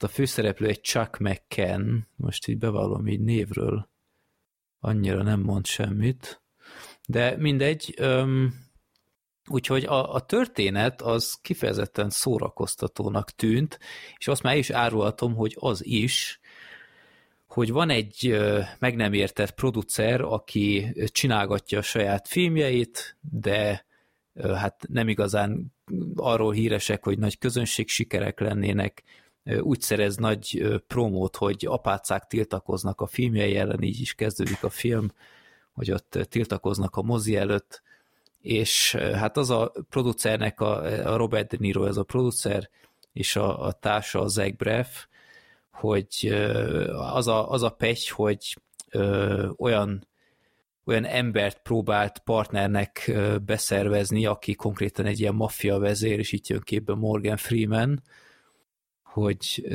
igen, furának hangzik, ő 80, nem tudom én, négy évesen, vagy mennyi, mint maffia vezér, hát nem is feltétlenül a leghitelesebb, de fogadjuk el, és hát ő adott pénzt, hogy ez tuti üzlet, hogy jövedelmező lesz, és majd visszakapja duplán, de hát rohadtul nem.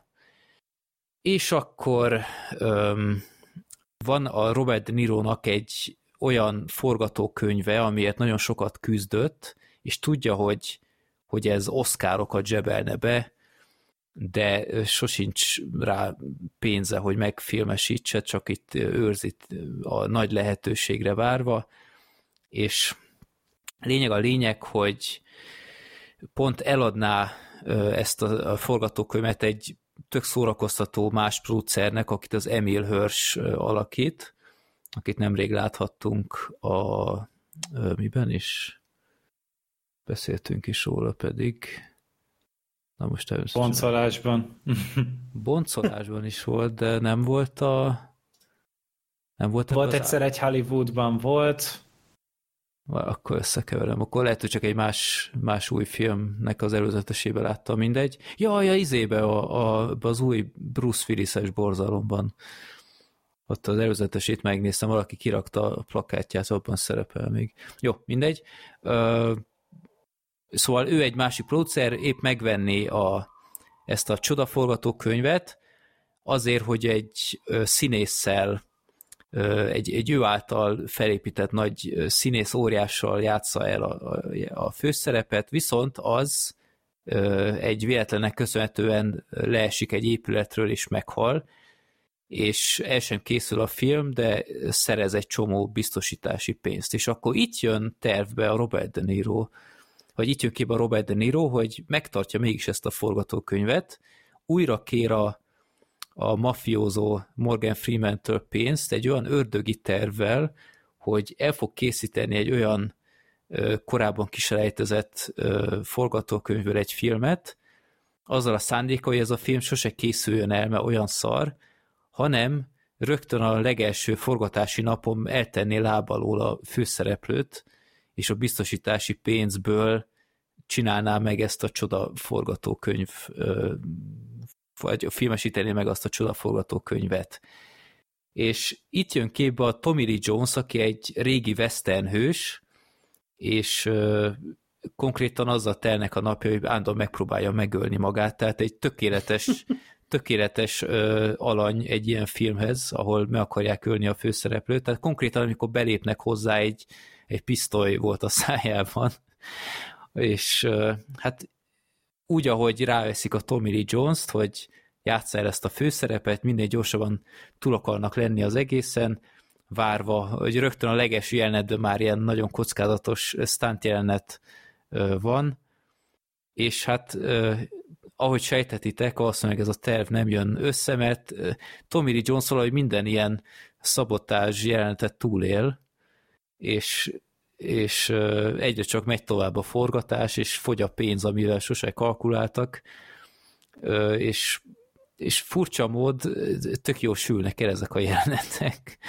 Na mindegy, rá lehet jönni, hogy ilyen, ilyen slapstick, ilyen tévedések vígjátéka, hogy soha nem az történik, amit szeretnének, de ez a sztori szerintem kifejezetten ötletes, hogy, hogy nem akarnak egy filmet létrehozni, de valahogy fontosan csak halad a film, mert nem, öl- nem hal meg a főszereplő, akit egyébként meg akarnak ölni. És ez a film, ez attól tetszett nekem, azon kívül, hogy a történet szerintem jó pofa, hogy a színészek annyira látványosan élvezik ezt a forgatást, hogy ez így átjön a, a nézőtérre is. Itt leginkább a Robert De Niro-t kell kiemelnem, akire, ha nem lenne ott az ír, akkor azt mondanám, hogy egy évtizede nem láttam ennyire motiváltnak egy szerepben, mert, mert az képest ő is már azért előteljesen közelít a 80-hoz, folyamatosan ö, ugrál, futkos, teljesen elemében van, tehát látni, hogy imádja ezt a szerepet, mert, mert tényleg egy jó szerep, amit kapott, egy ilyen teljesen őrült producer, aki a saját álmait kergeti, de, de soha nem elég szerencsés hozzá, vagy, vagy nem is elég kompetens, de egy kicsit olyan, olyan Ed Wood-szerű, és, és tényleg jól áll neki, tehát én, én nagyon élveztem nézni az ő játékát, a Zach Breffer is egy jó duót alakít, a Tommy Lee Jones is jó, a Morgan Freeman olyan kicsit olyan elveszettnek tűnik ebben a szerepben, de Nem szokott hozzá, hogy jó filmben játszik. hát, hát nem, én nem is tudom, miben láttam utoljára, amiben úgy kifejezetten jó volt. Nem az Amerikában jöttem kettő, az biztos nem. De Mondjuk ott vicces volt, az egy jó poén volt. hát igen, de hát ott más dolgok miatt marad rossz emlékezetben ez az egész. Talán a Momentumban volt utoljára jó, nem tudom. Ugye Ben Hurban. Ja, úristen, tényleg a rasztás Morgan Freeman. Azaz.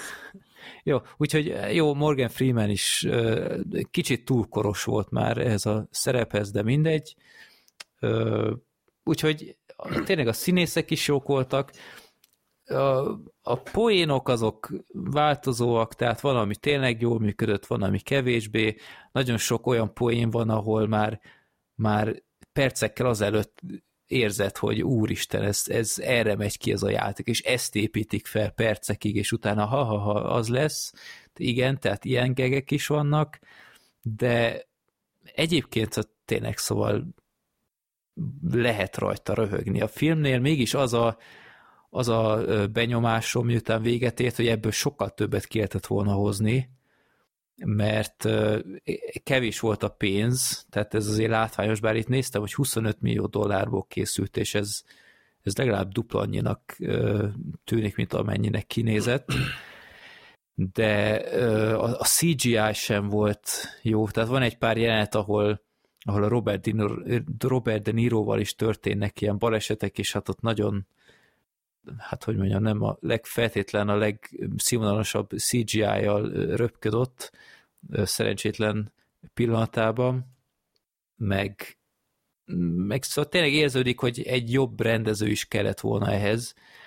Tehát itt a, a főszerep, vagy nem, a, a rendező az egy George Gallo, és ő is írta többekkel, és hát megnéztem ezt a George Gallo-t, és így nem igazán mondott nekem semmit. Az a legnagyobb teljesítménye talán, hogy ő írta a legelső Bad Boys, de mint rendező nem igazán nyújtott emlékezeteset.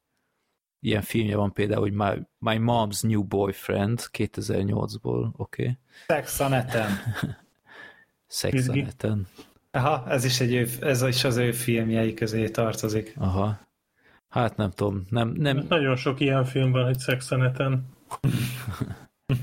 Úgyhogy nem feltétlen éreztem azt, hogy jó kezekben van a film, de ahhoz képest szerintem abszolút megérte a, a mozi egyet. Tényleg ez, ez a legnagyobb probléma, hogy ebből többet ki lehetett volna hozni. Tehát ez az alapsztori, ez van annyira jó, hogy ez, ez végig magas színvonalon poénos lehessen. Ez képest egy kicsit hullámzó, meg mondom, olcsó filmnek tűnik. Tehát a, annyit el lehet árulni, a film végén van egy premier, és hát siralmas gyerekek, tehát látszik, hogy le se foglalták az utcát, tehát itt, itt megy a forgalom, a, a vörös szőnyeg az, nem tudom, 20 statisztát odaraktak, miközben elvileg egy Oscar jelölt filmről van szó, nagy sztárokkal, és, és ilyen nagyon síralmas. Tehát még a moziba se jutottak be, tehát végig ott a mozi előtt álltak, és ott interjúvolták őket, meg nem tudom, valahogy nagyon hiányzott az a plusz, nem tudom én, 15-20 millió dollár, hogy ez tényleg látványosabb legyen, de azt sem mondanám, hogy feltétlen moziban szükséges megnézni, bár tényleg szóval, ha most nagyon be akarjátok pótolni a mozis feelinget, akkor én nem akarok senkit lebeszélni erről, de ezt, ezt akár, ha nem értek rá, akkor otthon is meg lehet majd nézni. Úgyhogy én végső soron élveztem ezt a filmet, örültem, hogy láttam, és nem vett el a kedvemet a szerintem kicsit túlzó negatív kritikai visszhang, de tény, hogy ebben sokkal több potenciál volt. Egy megnézés simán megérdemel, ha más nem, akkor Robert De Niro miatt, aki, aki teljesen elemében volt. Gondolom nem hoztam meg a kedveteket. Majd ez egyszer- egy kellemes élménynek hangzik, teljesen. Mhm. Jó, hát a, a plakátot nézzétek már- meg, azt döntsétek. Csak már félig meghaltunk itt a melegbe. Mhm. Hát az érthető. Jó, akkor mehetünk tovább a következő filmhez, az Egy igazán dühös ember. Ezt a Gergő látta legelőször, és a közös csetünkbe csak ennyit írt, hogy kurva jó nézzétek meg. Úgyhogy nem is lehetett kérdéses, hogy akkor megnézzük. Black Sheep, akkor miről szól ez, ez a film? Te rég Hát, beszéltél. Hát én az az igazság, hogy én nem láttam ennek a filmnek az előzetesét, mielőtt megnéztem. Ti Én láttátok nem, esetleg? és semmit nem tudtam róla. Én se tudtam róla Én is semmit. kerültem, azon, mint a pestist. azon kívül nem tudtam róla semmit, hogy Guy Ritchie rendezte, de ezt is csak nem sokkal azután tudtam meg, hogy már létezett ez a film, és már Amerikába vetítették, és hogy Jason statham és hogy elvileg ez nem egy ilyen vicces Guy Ritchie film, tehát kb. ennyit tudtam róla. Azért nem nagyon mennék bele a sztoriba, mert ö, egy barátomtól tudom, aki megnézte az előzetest, és így ajánlottam neki a filmet, és így belekérdezett, hogy ez meg az milyen benne, és így kérdeztem, hogy ezt honnan tudod, mert hogy az előzetes jó pár dolgot lelő a filmben, ami szerintem jobban működik, hogyha nem láttad az előzetest. Például a főszereplőnek a motivációját egy az egyben, ami a film első Komolyan? felében azért nem derül ki. Eskü, igen. Ú, nem néztem meg a trélert, de az hogy, a, az, hogy a barátom tudta úgy, hogy nem látta a filmet, az elég beszédes volt.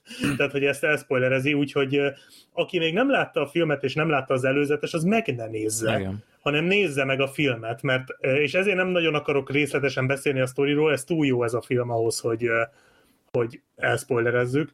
A lényeg annyi, hogy egy pénzszállítós ö, történet, tehát pénzszállítós központban játszódik a történet, ahova jelentkezik Jason Statham a film elején, és ő egy kicsit furán viselkedik, nagyon zárkózott, nagyon távolságtartó, de közben látszik rajta, hogy iszonyatosan profi, és valami célja van.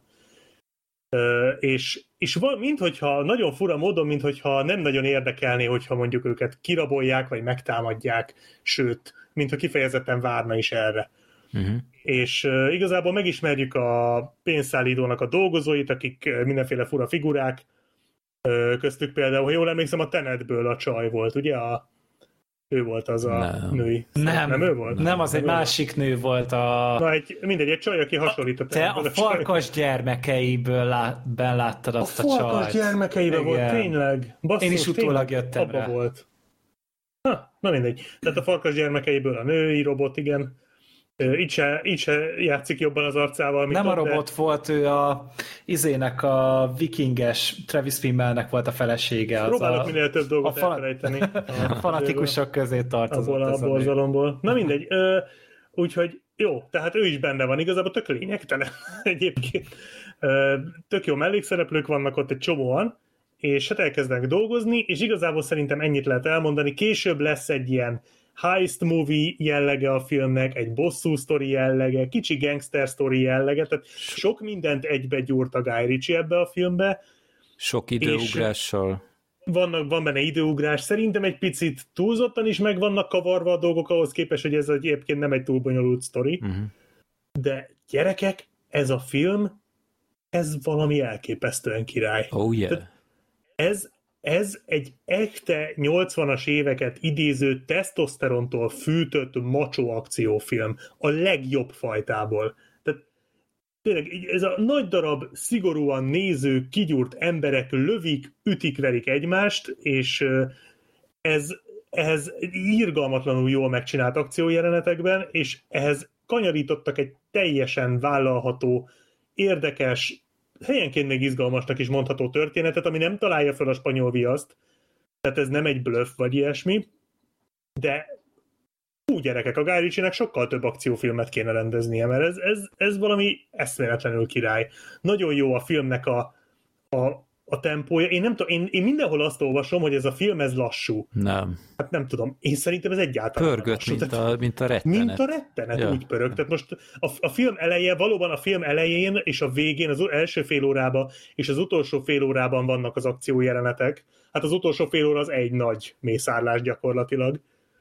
De közte is szerintem rohadtul érdekes a film. Tehát nekem egy pillanatig nem ült le. Sőt, egyébként emiatt késett a Bad Movies videóm egy napot, mert mert úgy volt a tervem, hogy így elkezdem nézni, láttam, hogy két órás a film, és akkor így, hát megnézek egy órát, aztán vágok, de egyszerűen nem bírtam abba hagyni ezt a filmet. Tehát annyira, annyira tartotta bennem a feszültséget végig, és annyira jó volt az egész fölépítve, hogy teljesen, és hát nekem muszáj kiemelnem azt, a, a, tehát itt olyan szintű mészárlás van a film végén, amit még én akciófilmbe életemben nem, de talán a téglába volt hasonló, hogy így, így olyan szinten, tehát az, azok a szereplők, akikben biztos vagy, hogy hát ez, ez tipikusan olyan karakter, aki majd a végén túléli. A nagy lófaszt.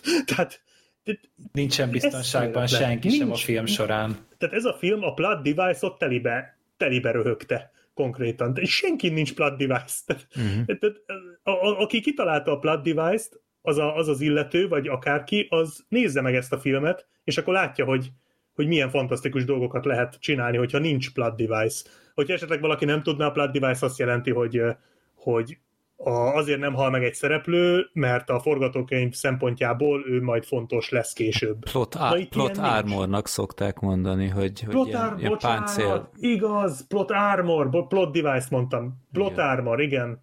Jó, minden, minden korábbit gondoljatok át plot armorra, bocsánat, tényleg nagyon fáradt vagyok már. De plot armorra gondoltam, igen, igen, Mhm. igen. Tehát a plot armort röhögi körbe a film. Tehát senki nincs védve, itt tényleg bárki meghalhat, és, nem, nem, és nincsenek méltó halálok sem, hanem mindegyik Igen. igazi Mocskos. igazi mocskos, méltatlan, fú, nagy, nagyon nagy, tényleg igazi, igazi ez, a, ez, a, ez az igazi zsigeri akciófilm. Én nagyon imádtam minden percét. Az egyetlen problémám, ami úgy kicsit komolyabb volt vele, az, az egyrészt a film próbálkozik drámai lenni, és szerintem ez nem működik. Tehát nekem ez a drámai része egyáltalán nem működött ott a közepén, illetve én nekem a Jason Statham azért úgy, úgy nem volt annyira, Nekem se. annyira erős. Tehát valahogy én, én az elején azt gondoltam, hogy a Jason Statham az pont tökéletes lesz erre, mert az ő fapofás egyarc kifejezéses játéka az pont passzolni fog ehhez a filmhez, de a végére ez így nem, ez így kilógott már belőle. Tehát az utolsó mellékszereplő is érdekesebb volt, mint a Jason Statham. Na, na, na, na, na, azért Scott Eastwoodot ne felejtsük el. Hát, Én, jó, de én nem Scott tudom Eastwood is- bántani a Scott De Eastwoodot Scott Eastwood is Én azért akarom volt. bántani, tehát Ne más már Scott Eastwoodot, hát micsoda színész legenda a fia. igen. De szerintem a Jason Statham az, ő, ő tényleg nem volt ebbe a filmbe való. Szerintem ide sokkal jobb lett volna egy, egy valamelyik másik színész, egy Jeremy Renner, vagy bárki, aki egy icipicivel azért egy szélesebb skálával áll neki ennek a filmnek, mert én biztos vagyok benne, hogy a Jason Statham is tud ennél sokkal jobb lenni, de én nem láttam őt jelen ebben a filmben egyáltalán. Ez, ez egy Ryan Gosling szerep lett volna egyébként szerintem. Uh-huh. De, de nekem egyébként nem volt bajom a Statham-mel, mert, mert jó, én nem láttam vele messze annyi akciófilmet, mint szerintem a Black Sheep, de nek, szerintem jól állt neki ez, hogy, hogy ilyen full eltökélt, kerülte a, a nagy dialógusokat, és, és igazából sosem kerülte a konfliktust, akár cégen belül, akár a rablókkal, és ismerve az indítékát, szerintem jól állt neki. Meg az is tetszett, hogy, hogy azért ő is tudott háttérbe vonulni, tehát azért a filmben vannak jelenetek, amikor belátta, hogy most valamit csinálni nem feltétlenül a legokosabb, hanem, hanem inkább Ez csak... a karakterrel nem voltak gondok, inkább nekem magával Stétemmel, tehát az ő játéka volt nekem mm. kevés ehhez. A karakter amúgy teljesen oké okay hát volt egy, egy terminátor volt gyakorlatilag, de nem is feltétlen fizikailag, hanem így, így mimika szinten, tehát hogy ő is így leolvasta a válaszokat így a szemén belül, és akkor úgy, úgy reagált. De...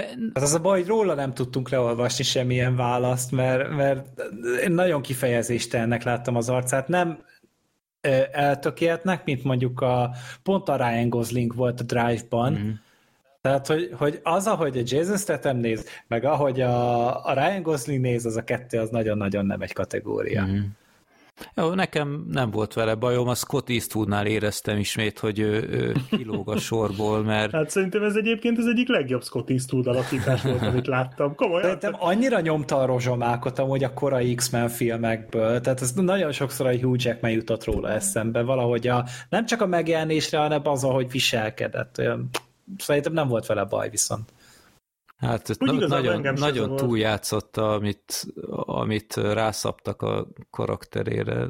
Igen, mondjuk neki inkább a karakterével volt gond szerintem, tehát ez a, vagy lehet, hogy csak nem jutott elég idő arra, hogy kibontsák rendesen, de hogy ő konkrétan miért szarik bele ennyire abba a hmm. teljesen érthető és józan utasításba, amit kap a főnökétől, hogy ez, tehát érted, ez egy, az egy logikus dolog volt, amit mondott neki, vagy lehet, hogy nem a főnöke volt, csak a társa, ugye, hogy hogy mit csináljon, hogy húzza meg magát. Ja, a Steve Csávó? ja, ja, ja. És hogy, hogy mondta, hogy ha húzzátok meg magatok, és ő nem. De hogy miért? Ez, egy, ez logikus, tehát hogy most na mindegy, az, az én egy kicsit úgy nem tudtam hova rakni, de ja. Tehát tekintve amúgy ez a film nekem a, a Beneflekes könyvelő, meg a, a Videos, ez az özvegyes Steve McFean film. Igen, igen, az jutott eszembe, hogy ilyen az, amikor nem csak, nem csak a piff-puffal akarják eladni a filmet, hanem írtak hozzá egy tök kompetens történetet, egy koherens történetet, van benne egy kis rejtély, a szerkezete szerintem marha jól elő van adva, mm. a motivációk, hogy három oldalról be van mutatva a történet, és mindegyiknek megvan a maga súlya és rétege. És, és ilyenkor éreztem azt, hogy, hogy, hogy ilyen az, amikor valaki filmet akar csinálni, és nem csak egy videóklippet, ami beléppenséggel, ö, puskaropogással akarják adni a talpalávalót, hanem tényleg mindennek megvolt a maga helye, az operatőri munka az megint csak fantasztikus volt, tehát olyan gyönyörű esnitesek voltak, akár csak a film legelején, mm-hmm de utána oh, például az a, az a pornós jelenet, nem akarok többet mondani, az a forgatásos, az hihetetlen volt, és az is egy vágatlan jelenet volt, mm. szerintem négy vagy öt percig tartott, mm. és és te minden annyira a helyén volt ebben a filmben, és izgalmas volt, és feszült volt, és kiszámíthatatlan volt, és, és sütött az egészről a profizmus, és az, hogy ezt nagyon meg akarták csinálni és, és szerintem tényleg négy évente engedi meg magának Hollywood azt, hogy, hogy készüljön egy ilyen film. Szerintem valami ilyesmi akart lenni a... Én nem szerettem azt a filmet egyáltalán, de Freddy például nagyon a Den of Thieves, az a Gerard Butler-es izérablós film. Uh-huh. Azt én sem utáltam egyébként, de, de, de ez, szerint, sok, az, ez az, sokkal jobb. Az nagyon rosszul csinálta azt, amit ez a film ja, csinált. Gangster zsaruk? Igen. de direkt nem mondta ki ezt a címet. Nem tudom a magyar címet, kicsit törölte az Nekem megvan Blu-ray-en bővített változatban. Tudom. Ó, akkor és ott, Meglepődtem ott volna, a film is bővített, vagy, és Gerald Butler hasa is bővített. Nem, csak az alkoholizmusának a mértéke. Jó az a film, ne bántsátok. Én is bírtam egyébként, nagyon szórakoztató, de ez, ez köröket ver rá, tehát uh-huh. ez sokkal, ez egy másik liga. Tehát tényleg ez, ez egy, gyakorlatilag ez, ez a legjobb értelemben vett profi iparos munka. Igen.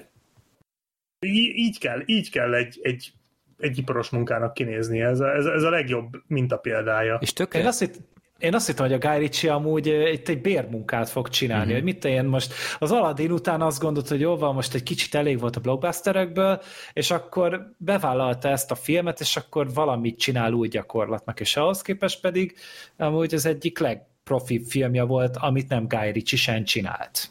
És amit nagyon értékeltem ebbe a filmbe, hogy például full komolyan vette magát, és ebben az esetben itt szerintem kifejezetten jól állt neki. Tehát én általában pont azt hiszem legutóbbi adásban kritizáltam, hogy egy kis humor kifejezetten jót tett volna, már nem is tudom melyik filmnek, de emlékszem, hogy kritizáltam valamelyiket. És itt egyébként egy deka humor nincs, és én ezt itt nagyon érzi, értékeltem, hogy ilyen full konzekvensen gyerekek, ez egy botegyenes sztori, itt, itt nincs semmi túlcifrázva, hiába lépegetünk az időben, igazából az csak jó értelemben vett művészkedés, de itt ez most egy konzekvens akciófilm, thriller, és ezt nagyon értékeltem, hogy, hogy ez abszolút tartotta magát a saját játékszabályaihoz. A Guy Ritchie én, én őt egyébként így annyira nem vettem volna észre, tehát így itt mondták egyesek, hogy így a, a dialógusokban, meg, meg így a, a snittekben, hogy rá lehet jönni, én annyira nem érzékeltem ezt. Hát az intróról esetleg, mert ő neki ugye minden filmjének van intrója. azt a- ó, és az ugye az az, annyira intro. nem nyerő, nem szokásos, inkább azt mondom. De az, és, az az intro, volt. az szenzáció. Hát az ilyen, ilyen trónok arca színvonal volt majd. Azt nagyon élveztem. Meg, meg amit talán még kicsit kritizálnék, hogy a, és anélkül nagyon belemennék a részletekbe, Stathamnek vannak ilyen van, van, van egy társasága, Ja, igen. és ők így valahogy nagyon ellettek hanyagolva a film végére, Igen. és, és ezt egyetértek. így annyira nem értettem, mert ők egyébként fontosak voltak, és jó fellettek építve, és azt hittem egyébként, hogy a film végén meglépnek valami nagyon merészet, és ott jönnének be ezek, de nem. Úgyhogy ezt, ezt úgy kicsit sajnáltam, mert úgy éreztem, hogy ez egy olyan kihagyott zicser volt potenciálisan, de ennek ellenére tényleg én azt kell mondjam, hogy nekem Guy Ritchie-től ez a, ez a kedvenc filmem. Tehát az a, az a film, ami legkevésbé Guy Ritchie is szerintem. Jó, ezt, ezt nem mondanám, mert az a, azt, a, Aladdin. azt a Jennifer Lopez-essel láttam, Ú, hát Vagy a mondod, vagy a Madonnásot, igen. Az újraírja az életet. Ja, Madonnás volt, bocsánat, nem Madonnás, Jennifer Lopez. igen. Egyikünknek sem megy ez most, Ja. így nevek, meg szavak. Nem, meg az a Ben szeretetem. Affleck volt, így összekevertem már. A hullámhegy volt az a Hullámhegy, Madonnás? úristen gyerekek, az nagyon-nagyon-nagyon rossz. Úgyhogy ö, De vicces egyébként. Tehát Madonnát folyamatosan, folyamatosan ö, bántalmazza egy elmebeteg csávó egy lakatlan szigeten. Úgyhogy ha ilyet szeretnétek látni, akkor hullámhegy lesz a ti filmetek. Egyébként egy rakás szar az egész, Mhm. de nem, tehát ez... hát az a Madonnás periódus az elég Igen, az egy felejtés. kicsit fura volt, igen. De Mondjuk nekem a Bluff jobban tetszett egyébként, de szerintem az az egy. Talán Mhm. még a Ravasz az egy, bár azt régen láttam, de talán még az is jobb egy kicsit. Hát de... azok a, a korai Guy Ritchie filmek azért jobbak ennél, szerintem, de ez nem csorbít semmit se ennek a filmnek az érdeme. hát azok Hát meg nehéz stílusosabbak. összehasonlítani. Az, azok tényleg stílusosabbak, de ez így összességében nekem jobban tetszett. Hát ez, ez, ez, ez odabasz ez a film. És azt is kell mondjam, hogy szerintem idén sem láttam ennél jobb filmet, ami így ennyire elszórakoztatott volna. Oké, okay, hogy elég silány felhozatal volt eddig, tehát akkor, vagy, vagy csak ennyi, a idén moziban látottak közül messze ez volt a legjobb. Ami, hát Hát azért komoly kihívója volt a, sp- Nem, majdnem Spillert mondtam, de Spirál. Spirál. Spirál. Ö, ja, Go- Godzilla, Kong, Mortal Jó, hát Kombat. ilyen felhozatalban nem, nem nehéz, de amúgy ez, tényleg- tehát ez egy rendes felhozatalban is egy nagyon nagy kellemes meglepetés lenne, egy igazi üdítő ö, darab. Én nem mondanám, hogy ilyen évfilmje kategóriás, de hogy az év egyik legnagyobb meglepetése, az biztos. Mhm. Hát igen, meg a, a film vége, az a, az a félórás akcióját, az, az már szinte ilyen szemtől szemben stílusú Mhm. volt. Hát ott az egy ó- akkora őrület voltam, hogy azt, hogy tényleg minden karakternek megvan a kis maga helye, és a saját kis helyzete, amit rá jellemzően reagál le.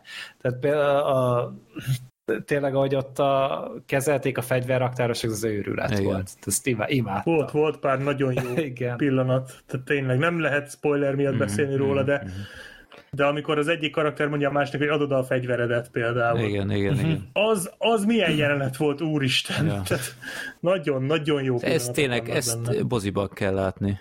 És Hát aki Abszolút. teheti, az nézze meg ott mindenképpen. moziban, és, és ne nézzetek előzetes, ne olvassatok utána, Semmit csak üljetek róla. be.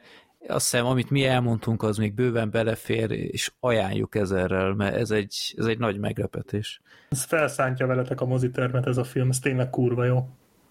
Úgyhogy Gergő nem hazudott. Hát pró- próbáltam átadni, mert mi is úgy jöttünk haza, hogy, hogy így barátnőmnek mondtam, hogy oké, okay, majd megyek moziba, és akkor ugye akkor volt a terítéken a, a démonok között, a szörnyellam, meg a, ez az igazán dühös ember. És akkor kérdezte, hogy van valamelyik, amelyik érdekli. És akkor egy napon keresztül így dilemmázott rajta, és akkor mondta, hogy jó, akkor nézzük meg a, ezt a Guy Ritchie filmet, mert szereti a Guy Ritchie cuccokat, és és annak ellenére, hogy nem bírja se nagyon az erőszakot, se a vért, meg az ilyen nagyon brutális filmeket, mert nem finomkodik amúgy az a film egyáltalán, annak ellenére is úgy jött ki, és hogy mondta, hogy ez, ez kibaszott jó volt. Jó. Úgyhogy hajrá. Ú, elfelejtettem valamit. Gergő, nem szóltál. Elfelejtettem Nem egy... a népakon? Nem, nem, nem. Elfelejtettem a, a, Ja. a Minecraft történetemet. Na, Freddy, Mi? ne felejtsd el a Minecraft történetedet. Nem Minecraft-oztál? Nem. Jó. Gyerekek, Bocsánat. ezt a lelkismereteknek kellett volna elmondani. Én azt, hitt, Majd bevágjuk oda. én azt hittem, izé, agyvérzést kapok. Szóval azt hiszem párszor már panaszkodtam a, a Lurdi mozira, hogy ott, a, e, ott van ez a megoldás, gondolom finanszírozás miatt lett így döntve, hogy, hogy így olcsóbb, hogy egyszerre van a büfé és a, és a jegy eladás. És ezt már emlékszem, hogy talán a Godzilla-nál is annak idején, a Kong szigeténél, nem, de a a Kong szigeténél, nem Godzilla-nál, ott is megjártam, még még egyszer volt egy ilyen, hogy hogy egy olyan írtozatos ilyen eseménybe kerültem ott, holott csak egy kiseszett mozi egyet szerettem volna venni. Na, történt, hogy a kis családommal megérkeztem a Lurdiba, a Lurdi moziba, ahol volt a századik filmbarátok is, és ilyen brutális sor mondom, te jóságos ég, mi a fene van itt, és úgy érkeztünk, mert pont lekéstük a, a villamost, hogy 5 perc volt kezdésig, de hát oké, okay, hát izé, gyerek még elmegy pisilni előtte, addig én megveszem a jegyet, és úgyis előzetesek jók vagyunk még. Aztán látom ezt a sort, és egyből te jóságos, mi lesz itt, és ö, aztán megyek tovább a pénztárhoz, és látom, hogy oké, okay, oké, okay, ez a sor, ez nem, nem a pénztárhoz áll javarészt, hanem, hanem van valami esemény itt. És állnak ilyen asztaloknál, mind, hát mind nálunk, a, a, amikor a századik filmbarátok volt, ott át kellett venni a jegyeket ilyen asztaloknál, meg stb. Szóval hasonló.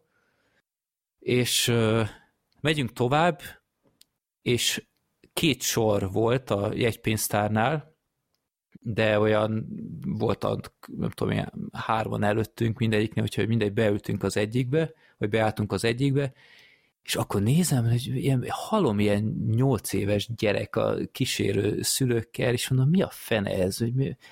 És, és látom, hogy mindegyiken valami Minecraft póló van, meg ilyesmi, és akkor egyszerűen nem haladt semmit az a kicseszett sor, már megy az idő, már, már ott volt, ö, azt hiszem félre mentünk, már fél volt, és mondtam, hogy nem, semmit nem mert mindegyik csak kicseszett nacsóért, meg popcornért, meg, meg üdítőkért állnak, és csak zabáláson járt az eszük, és még mozjegyet se vettek, mert aztán megvették, mert, mert volt valami Minecraft cinema, vagy nem tudom, valami ilyesmi, hogy épp próbáltam utána is járni, hogy mi a fene ez, hogy valami magyar Minecraftosok ilyen filmet csinálnak, és ezt veszítik le a Lurdiban, és a, nem tudom, ezek szerint a 8-9 éves gyerekek megőrülnek érte, és szülőkkel, és, és ordibálás, és tényleg kicseszett nacho szószok liter szám ott folytak, és semmit nem haladt, és, és aztán mondom, hogy le fogom késni ezt a filmet. Végre a gyerekkel el tudok jönni, itt ez a film, amit várok, nem tudom mióta, és semmi nem halad a sor, és akkor már full izé agresszív voltam, aztán megjelenik előttem egy ilyen fickó, ilyen Minecraft fejjel ott előttem. És hát láttam magam előtt, hogy beleboxolok abba a fejbe, és letartóztatnak, hogy miért nem halad a sor ez a szar Minecraft miatt. De aztán valahogy végre valahára ö, sorra kerültünk, és pont ahogy kezdődött a film, még, még pont ott voltunk, úgyhogy hála égnek egy extra hosszú előzetes volt, de annyira Várja, a kisfilmet láttátok? A kis filmet, ö, Aha, mi is volt? az? A föld alatti. Ja, ja, nyusz, nyuszis, azt, pont, pont arra értünk oda, hogy ez Ja, kezdődött. jó, oké. Okay. Mert akkor tényleg jól elhúzódott volna, hogyha arra Ne, ne, ne, arra még pont ott voltunk. Meg is lepődtem, teljesen el is feledkeztem róla, hogy, hogy lesz. A Luka előtt nem lesz. Ö, Egyébként annyira nem is volt szerintem jó pofa az a, az a kis film. Szerintem sem. Ö, De Oscarra jelölve volt. Ott volt a ja, versenyben. igen. Igen, igen. Utána megnéztem. Ja, úgyhogy ez, ez, ez volt a Minecraft sztorim, ami egy kisebb agyvérzéssel végződött, mert iszonyat, tehát ez még egyszer előfordul, kedves Lurdi mozi, legalább jeleznétek a, a műsorban, vagy valami, hogy sor várható, mert annyira felcseszett, hogy, hogy tényleg legalább lenne egy sor, hogy mozi egy és büfé, vagy, vagy akármi, de semmi, végig kell állnod, ahogy, hogy emberek így liter számra nacho szószt kérnek a, a kicseszett nachosra, és, és oh, ja, úgyhogy ö, elnézést, ha ezt hallgatják azok a Minecraftosok, akik ezeket szervezik, de nem örültem, hogy az pont akkor volt. még, ha, még ha Happy Ender is végződött végső soron, mert pont odaértünk, de tényleg egy hajszálon múlt, és olyan pipa voltam, hogy erről ne, nem is feltétlenül a Minecraftosok tehetnek, hanem a Lurdi mozi, Úgyhogy ez tényleg még egyszer előfordul, ez egy konkrét ok lesz, hogy oda nem menjek többet, holott szeretem azt a mozit, mert, mert olcsóbb is, és ritkán van ott nagy nézőtömeg, de most valahogy nagyon, nagyon kikaptam. És ugyanabba a terembe mentek ráadásul, ahol mi voltunk a, a századik filmbarátoknál, mert amikor ö, mentünk ki a moziból, akkor ugyanúgy nyitva volt az ajtó, mint nálunk. Tehát így le, Ah. tehát oda láttam, hogy, hogy ahol mi dumáltunk annak idején. Egyébként simán lehet, hogy valaki ugyanúgy bosszankodott, amikor a mi századikunk volt, és, és ő nem jutott jegyhez. Ez volt a bosszú, az, azóta szervezi oda mindig ezeket a Mind Mhm. Cinema ö, vetítéseket, és Mind akkor Cinema, várja. ez az. Ez az. Ö, Közben rágugliztam, és ö, itt ki van írva, hogy mikor vannak vetítések. Legközelebb június 28-án nem menj oda. Mhm. Na várja, itt ilyen túrnosok vannak, hogy júni 28-tól júli 2, júli 12-től 16, júli 26-tól 30-ig, és augusztus 9-től 13. Magyarul az a biztos, hogy egész nyáron a közelében nem működik. Nem, nem menj szerintem. De durva, hogy, hogy ez tényleg ebben biznisz van. És itt nézem, és ilyen 43-55 perces Hát ez olyan, mintha ez a Gary's mod így, így kiadná ezt moziba, és 3000 forintért megvennék a, a kis filmekre a jegyet. Hát figyelj, 12 vetítésre be tudtak vonzani 3600 nézőt. Nem rossz. Hm. Az 300 fő. Durva. Valamit rosszul csinálunk. A filmbarátokra is eljöttek ennyien ebbe a terembe, jó? Tehát, hogy egy vetítésre. Ja. Vagy egy előadásra. Jó, de mi ezt csináltuk, nem tudom, 2016-ban, vagy mikor, vagy... Hát a körül. A rendes pickok mikor volt? 2016 Ja. Igen. Úgyhogy, és azóta nem csináltunk ezek meg, izé, itt, itt uh, folyamatosan egy nap kétszer is, azt hiszem. Jó, hát mindegy, ez, ez volt a Minecraft sztori. Fogalmam se volt, hogy ez a Minecraft még ennyire populáris ezek szerint. Én, én, én valahogy nagyon nem vagyok ebbe benne. Lehet, hogy most, fog- most fog jönni az legelső shitstormom, hogy beszóltam a Minecraft Nem community-nak, de Szerintem most már én, én is azt gondoltam, hogy már ez a Fortnite megy inkább, de lehet, hogy a Minecraft az kiírthatatlan. Egyébként nem olyan rossz az a Minecraft, csak ö, nem biztos, nem vagyok benne biztos, hogy nyolc évesek lennének az egyedüli közönsége ennek, de uh-huh. mert egyébként, egyébként vannak benne, én néztem ilyen videókat belőle, hogy miket építenek Minecraftban, és ez egyébként nagyon kreatív, meg minden, csak amennyire én látom a Minecraftot, azt inkább úgy használják, hogy hát így lehet benne kardokkal mász- mászkálni és ütlegelni a pókokat. Mhm. Tehát, hogy ez a része, ez, ez az, ami inkább népszerű, amennyire, amennyire belelátok, de annyira én se látok bele, úgyhogy Mhm. lehet, hogy én is hülyeséget mondtam, de akkor most már lehet engem is. Boomerek vagyunk. Ennyi. Hát jó. Jó, hát I'm too old for this shit, ahogy mondani szokták, de ez van.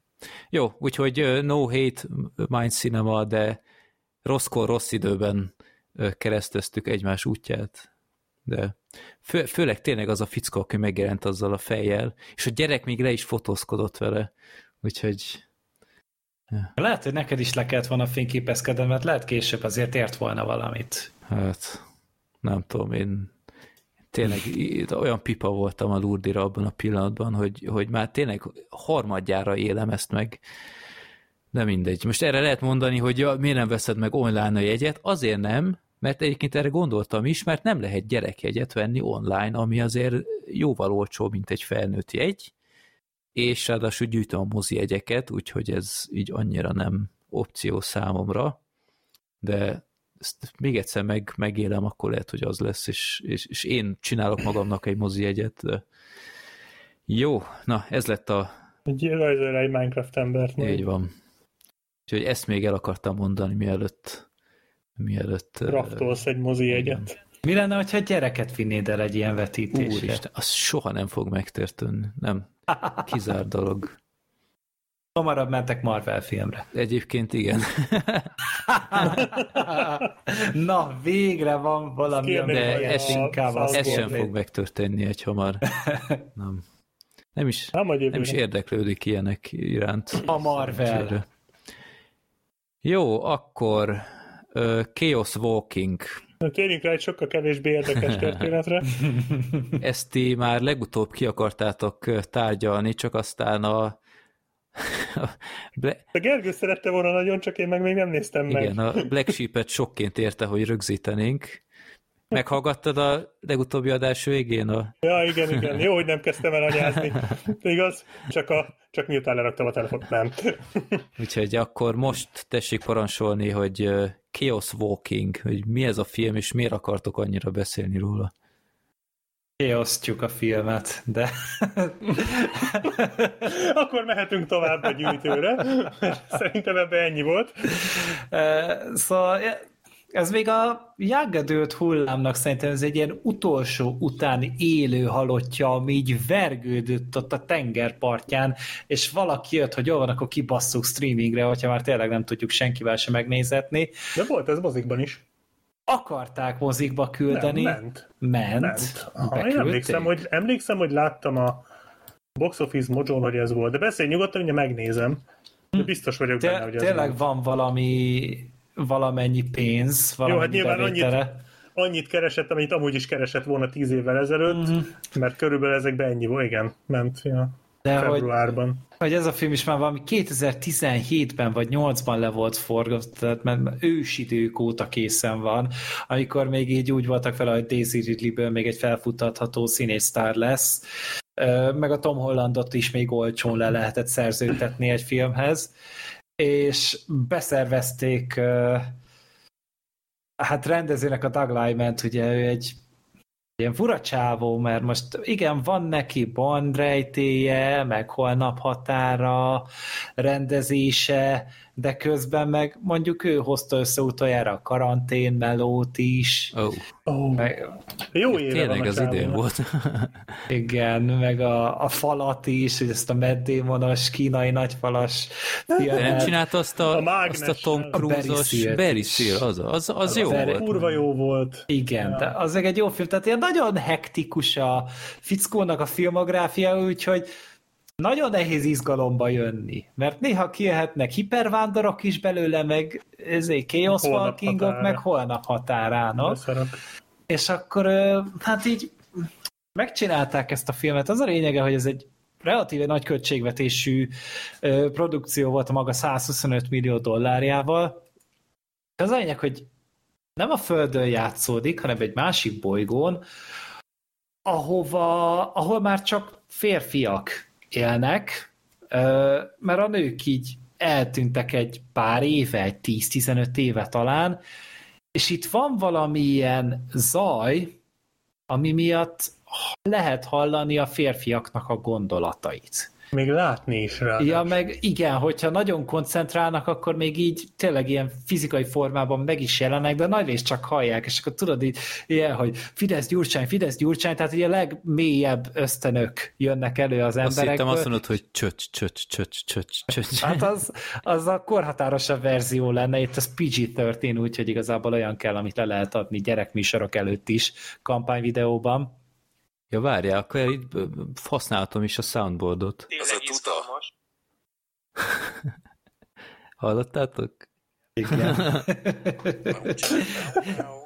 Oké. Okay. Igen, és, és az a lényeg, hogy így, ezek így itt vannak és zajonganak egymásnak, nagyon-nagyon-nagyon zajosan, és a fiataloknak még ugye tényleg mindent beterítesz, hogy nem bírnak parancsolni a gondolataiknak, és akkor a felnőttek meg a nagyon expertek, mint például a Metz Mikkelsen, aki a törzsfő, az meg már például ilyen nem csak egy ilyen illúziót tud megjeleníteni, hanem tényleg fizikailag is ott van, tehát ilyen kerítéseket, meg ilyen hülyeségeket, hogyha jól emlékszem. Ezt hogy kell elképzelni? Ezt, ezt nem vágom. Tehát, Hát ilyen lila kötszerűen lila köt. jelenik meg. Tehát, Nagyon hogyha, buzisan néz ki. igen, tehát, ilyen, tehát, mint a képregényben ilyen izé felhő, felhő, és akkor ilyen, ilyen buborék, hogy, hogy Na, olyasmi, csak nem felirat látszik ott, hanem látod magát, hogy mire gondol, hogy mit csinál az illet, úgy mit képzeld el, csinál mint a patronus bűbája Harry Potter filmekben. Ja. Például az, a leg, az áll a legközelebb hozzá. Aha.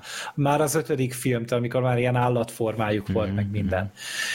E, olyasmi, most, hogyha fölmész mondjuk a filmnek az IMDb oldalára, akkor itt így a trailernél így ott van a Tom Hollandnak a fején, azt hittem, hogy lila lesz a haja a filmben, hogy ez egy ilyen valami nagyon extrém dolog lesz, de igazából nem. Ott látott például, hogy a fejénél ott van ez a zaj. aha, És ebbe a, ebbe a közegbe zuhan be egy űrhajóval a Daisy Ridley, a nagyon szőke Daisy Ridley, és itt így ez a fantasy, hogy a nőkre viszont ez nem hat. Tehát, hogy a nőknek nem hallatszódik így a gondolata, csak a férfiaknak. És akkor valószínűleg ebből is volt ott a konfliktus, a férfiak meg a nő- nők között, ezért tűntek el. És akkor ugye Tom Holland így nyilván most ez a gondolat, hogy de megbaszná, jó, most nyilván ezt csúnyán mondtam, de hogy, hogy alapvetően erre futnak ki a gondolatok általában. És Daisy ebben a Ridley mindig filmben. megsértődik, ami így a, az első jelenet, ilyen jelenetben még úgy jó pofa, és a tizediknél meg már kicsit fárasztó.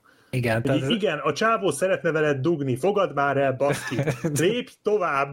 Tehát soundboardja, Jó, és, és, ismét, igen.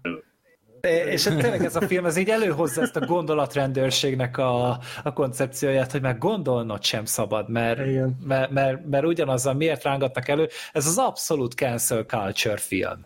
Szerinted, tehát amikor már azzal amúgy izé, ki vagy utasítva a világ mindenségbe, meg gondolsz valamire, mert a, ebben a filmben azt sem tudod elrejteni, pedig hát azért azért ne legyünk már bűnösek a gondolatok miatt. A tettekért bármikor, de gondolni, hát azért légy színe.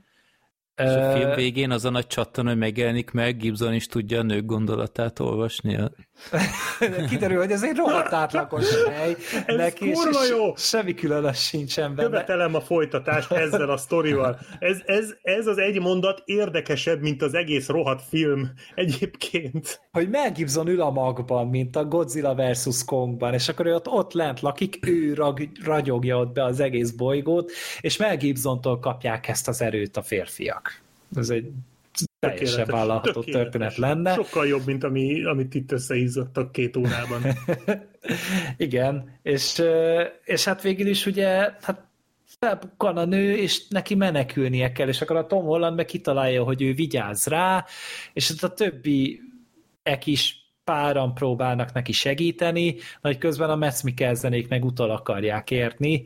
Az nem nagyon derült ki, hogy mi a baja pontosan a, a csalja, hogy miért akarják ennyire elfogni. Hát azért, mert hogy ő kívülálló nem, és ő nem ő el tudja rejteni a gondolatait, és akkor tudod ezzel nem ezzel Ja, nem, igen. nem, lehet, nem lehet vele, nem lehet kiszámítani, hogy mit csinál. Ez egy, egy bizonytalanságfaktor.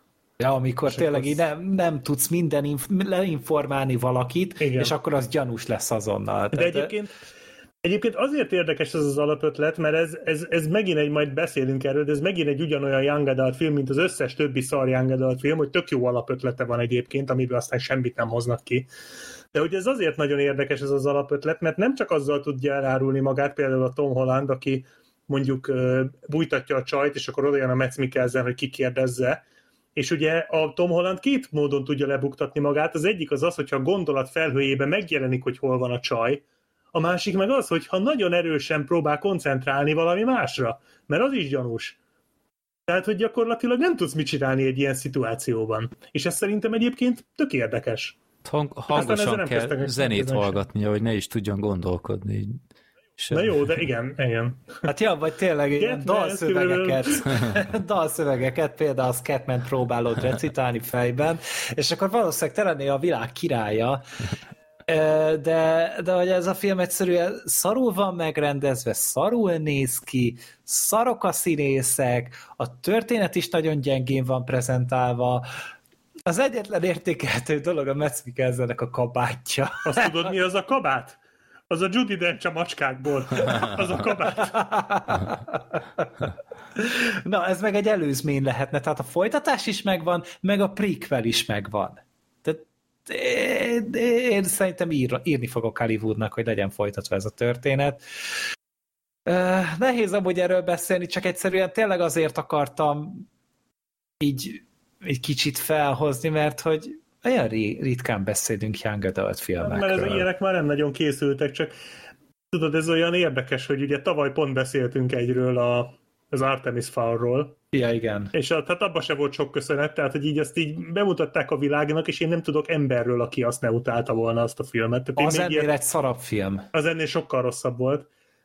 De hogy ezek után így egy évvel úgy gondolták, hogy jó, tudjátok mit, akkor most nyomjuk ki ezt a Chaos Walkingot, mert már négy éve, vagy nem tudom mióta a dobozban van, és hát a, az Artemis Fowl után lehet úgy voltak vele, hogy ahhoz képest még nézhető lesz, és akkor hátva így átsusszan valahogy. Mert egyébként annyira nem maradt ez meg az emberekben, mint az Artemis Fowl, tehát ez nem lesz hivatkozási alap, hogy mekkora fos, Nem. meg tényleg nem is annyira rossz egyébként, mint az, de lehet, hogy, lehet, hogy végül is ezt ők egy győzelemnek könyvelik majd el. hogy túlszárnyalták az ötödik hullámot, meg a mit tudom én, Hát micsodát még. Hát az ötödik hullámhoz képest ez, ez, ez izé, éhezők viadala körül, körülbelül, az a szint ahhoz képest. Tehát azért, igen, tehát, de mondjuk annál még az Artemis Fowl is jobb volt szerintem, de mindegy. Val- Tehát az, az volt talán a mélypontja ezeknek a ezeknek a young adultos szaroknak, ami még ugye akkor készült, amikor ezek még elég sűrűn készültek. Talán az még az els... Nem, az már az utolsó éhezők viadala után volt szerintem. Igen, utána volt valamivel. Uh-huh. Tehát már lecsengőbe volt az egész. De ebben vannak ilyen szörny lények, vagy mi? Mert, Nem. mert, De hát mert itt, Vannak hát szörnyek. nézegetek Igen. képeket a filmből, és vannak. ilyen, Hát tudod, azok, a, akik ott a mocsárba is harcolnak. Mondjuk az nem volt olyan rossz jelenet. ilyen, én nem is tudom, ilyen, Mert ez nem ebbe a filmben volt, de ebbe a mint filmben egy volt. ilyen teknős béka Amikor- páncél nélkül. Igen. Voltak. De nem sokat kezdtek velük. Rohadjak, meg teljesen kiirtotta az agyam már a filmből ezeket, pedig hát egy hónapja láttam körülbelül, szerintem, vagy talán kicsit kevesebb ideje. Ez egy totál, de én azt hittem, hogy az a Love and Monsters-ben volt az a jelenet, de lehet, Na, a Love and. Monsters egy tök jó young adult film, ellentétben ezzel, meg a többivel. Itt nézegetek Nem képeket, tudom, az az- és, és van egy ilyen egy olyan Reddit oldalról, aminek az a, az a címe, hogy Di- Daisy Ridley's Butt. Oké. Okay. és valami csónakon lehetnek ketten, és a, a Daisy Ridley van elől full beterpeszt előtte, a Tom Holland meg mi- minden erővel a vizet nézi. Minden erővel szeretné nem meg, megbaszni akarni.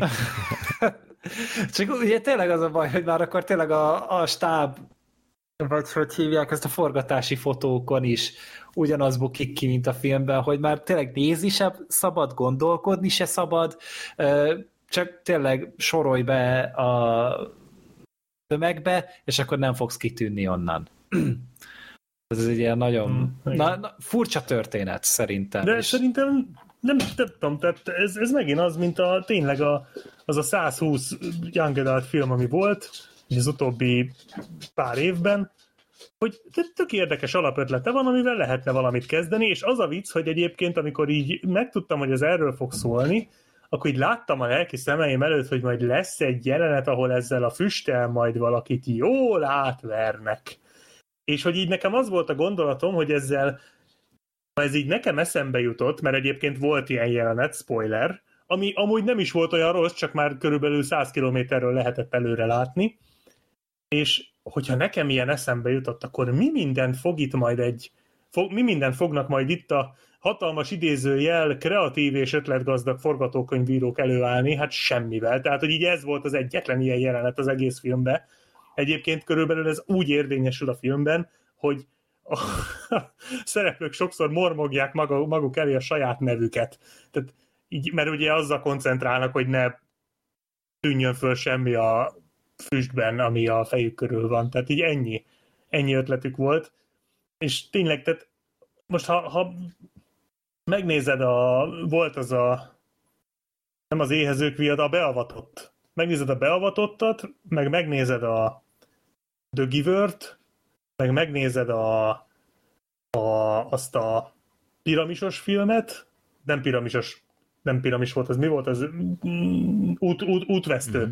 Útvesztős filmet, akkor így nagyjából ezt is láttad. Tehát az a három film így nagyjából kiadja ezt.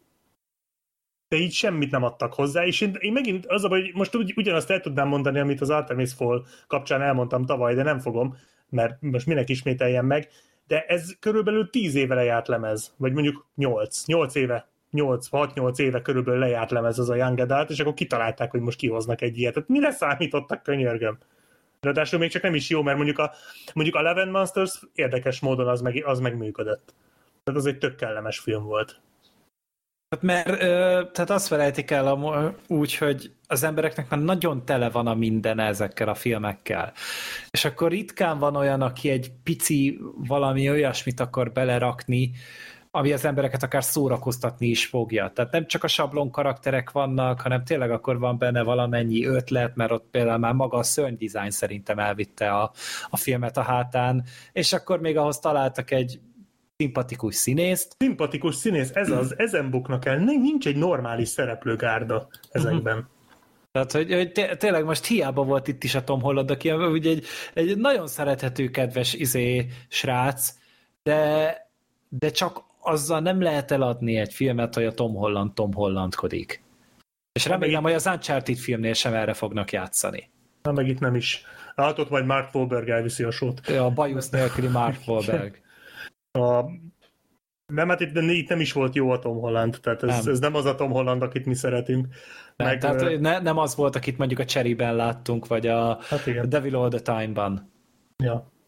Nagyon nehéz elképzelnem ne- ezt a filmet.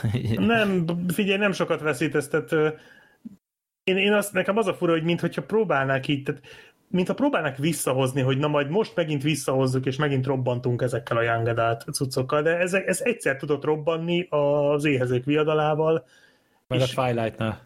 Na jó, de, az, de most én ezekre a science fiction gondolok, de igen, egyébként nyilván a Twilight, Ja, jó, meg ha oké. vissza akarsz menni, akkor a Harry Potter előtte. De hogy én most erre a science fiction gondolok, ami kicsit ilyen, mindig ilyen utopisztikus, mindig van benne valami, valami ilyen félig sci-fi, félig fantasy dolog, de mondjuk, mondjuk még a beavatott volt valamennyire sikeres, de szerintem az is, még, az is csak az éhezők viadala után jókor jött, hogy annak a farvizén fel tudott tevezni. De az összes többi megbukott, és ezek ilyen tényleg 14-ben lett vége talán a, a, a, a mi, az, mi az éhezők viadalának, azóta mindegyik megbukott. Tehát egy hat éve ezek folyamatosan megbuknak, és valamiért mégis csinálják őket, és ez nekem nem fér bele a fejembe, hogy miért. Lehet, hogy tényleg azt várják, hogy majd ez lesz a következő nagy izé, de szerintem ez ebben annyi volt, hogy éhezők viadala, és kész. Jó, de hát fél még Olivier Megaton is forgat. Tehát ne lepődj meg, hogy mi... Nem, Ja. csak, csak úgy értem, hogy annak ellenére munkát kap, hogy mindig szart csinál. Ja, Meg hát, talán annyira nem is sikereseket. hát nem. Hát neki ott elrabolva a filmek voltak sikeresek, azt annyi. Tehát az meg a Liam. Neeson miatt volt az. Az nem Vagy az számít, első ő rész csinál. miatt volt az. Az első rész miatt, ja. Hát az nem számít, gondolom. A Netflixen nagyot ment le, tavaly. Azzal a... Mi volt az a hülye filmje? Az Edgar Ramirezzel, tudod? Az Last a... Days of American Crime. Igen, hát az is milyen jó volt. Ja, Hát erről jutott eszembe, hogy, hogy még mindig készíthet két és fél órás eposzokat.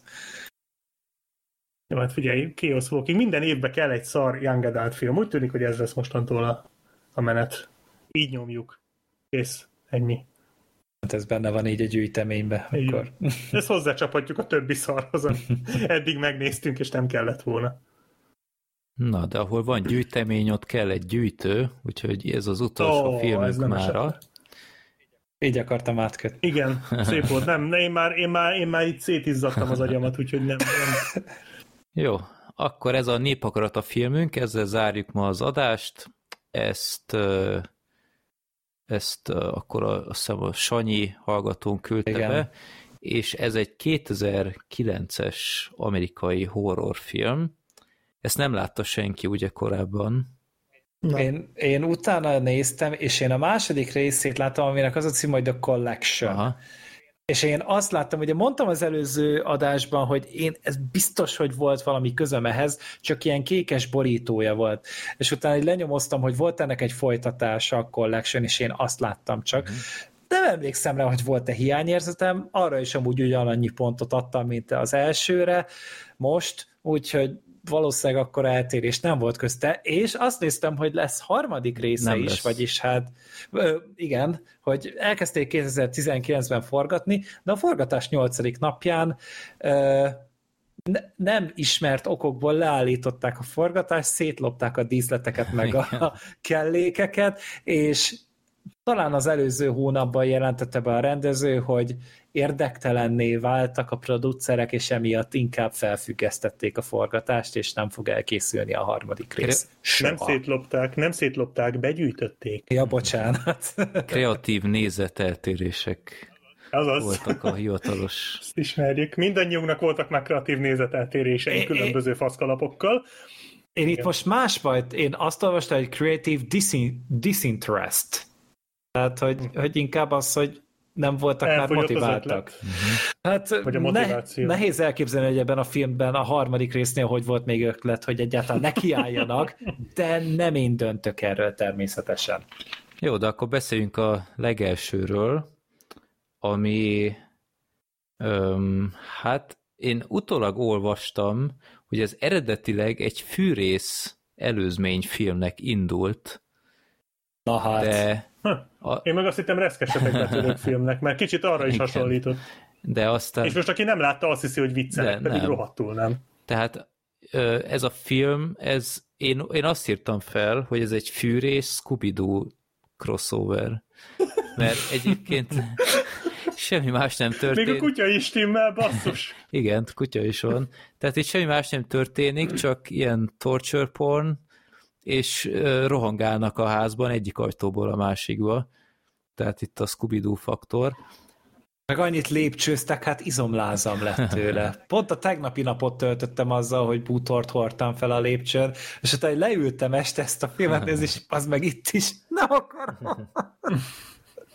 Tehát ez a film, ez nem túl bonyolult történettel büszkékedik. Van egy tehetős család, akik eredetileg elutaznának.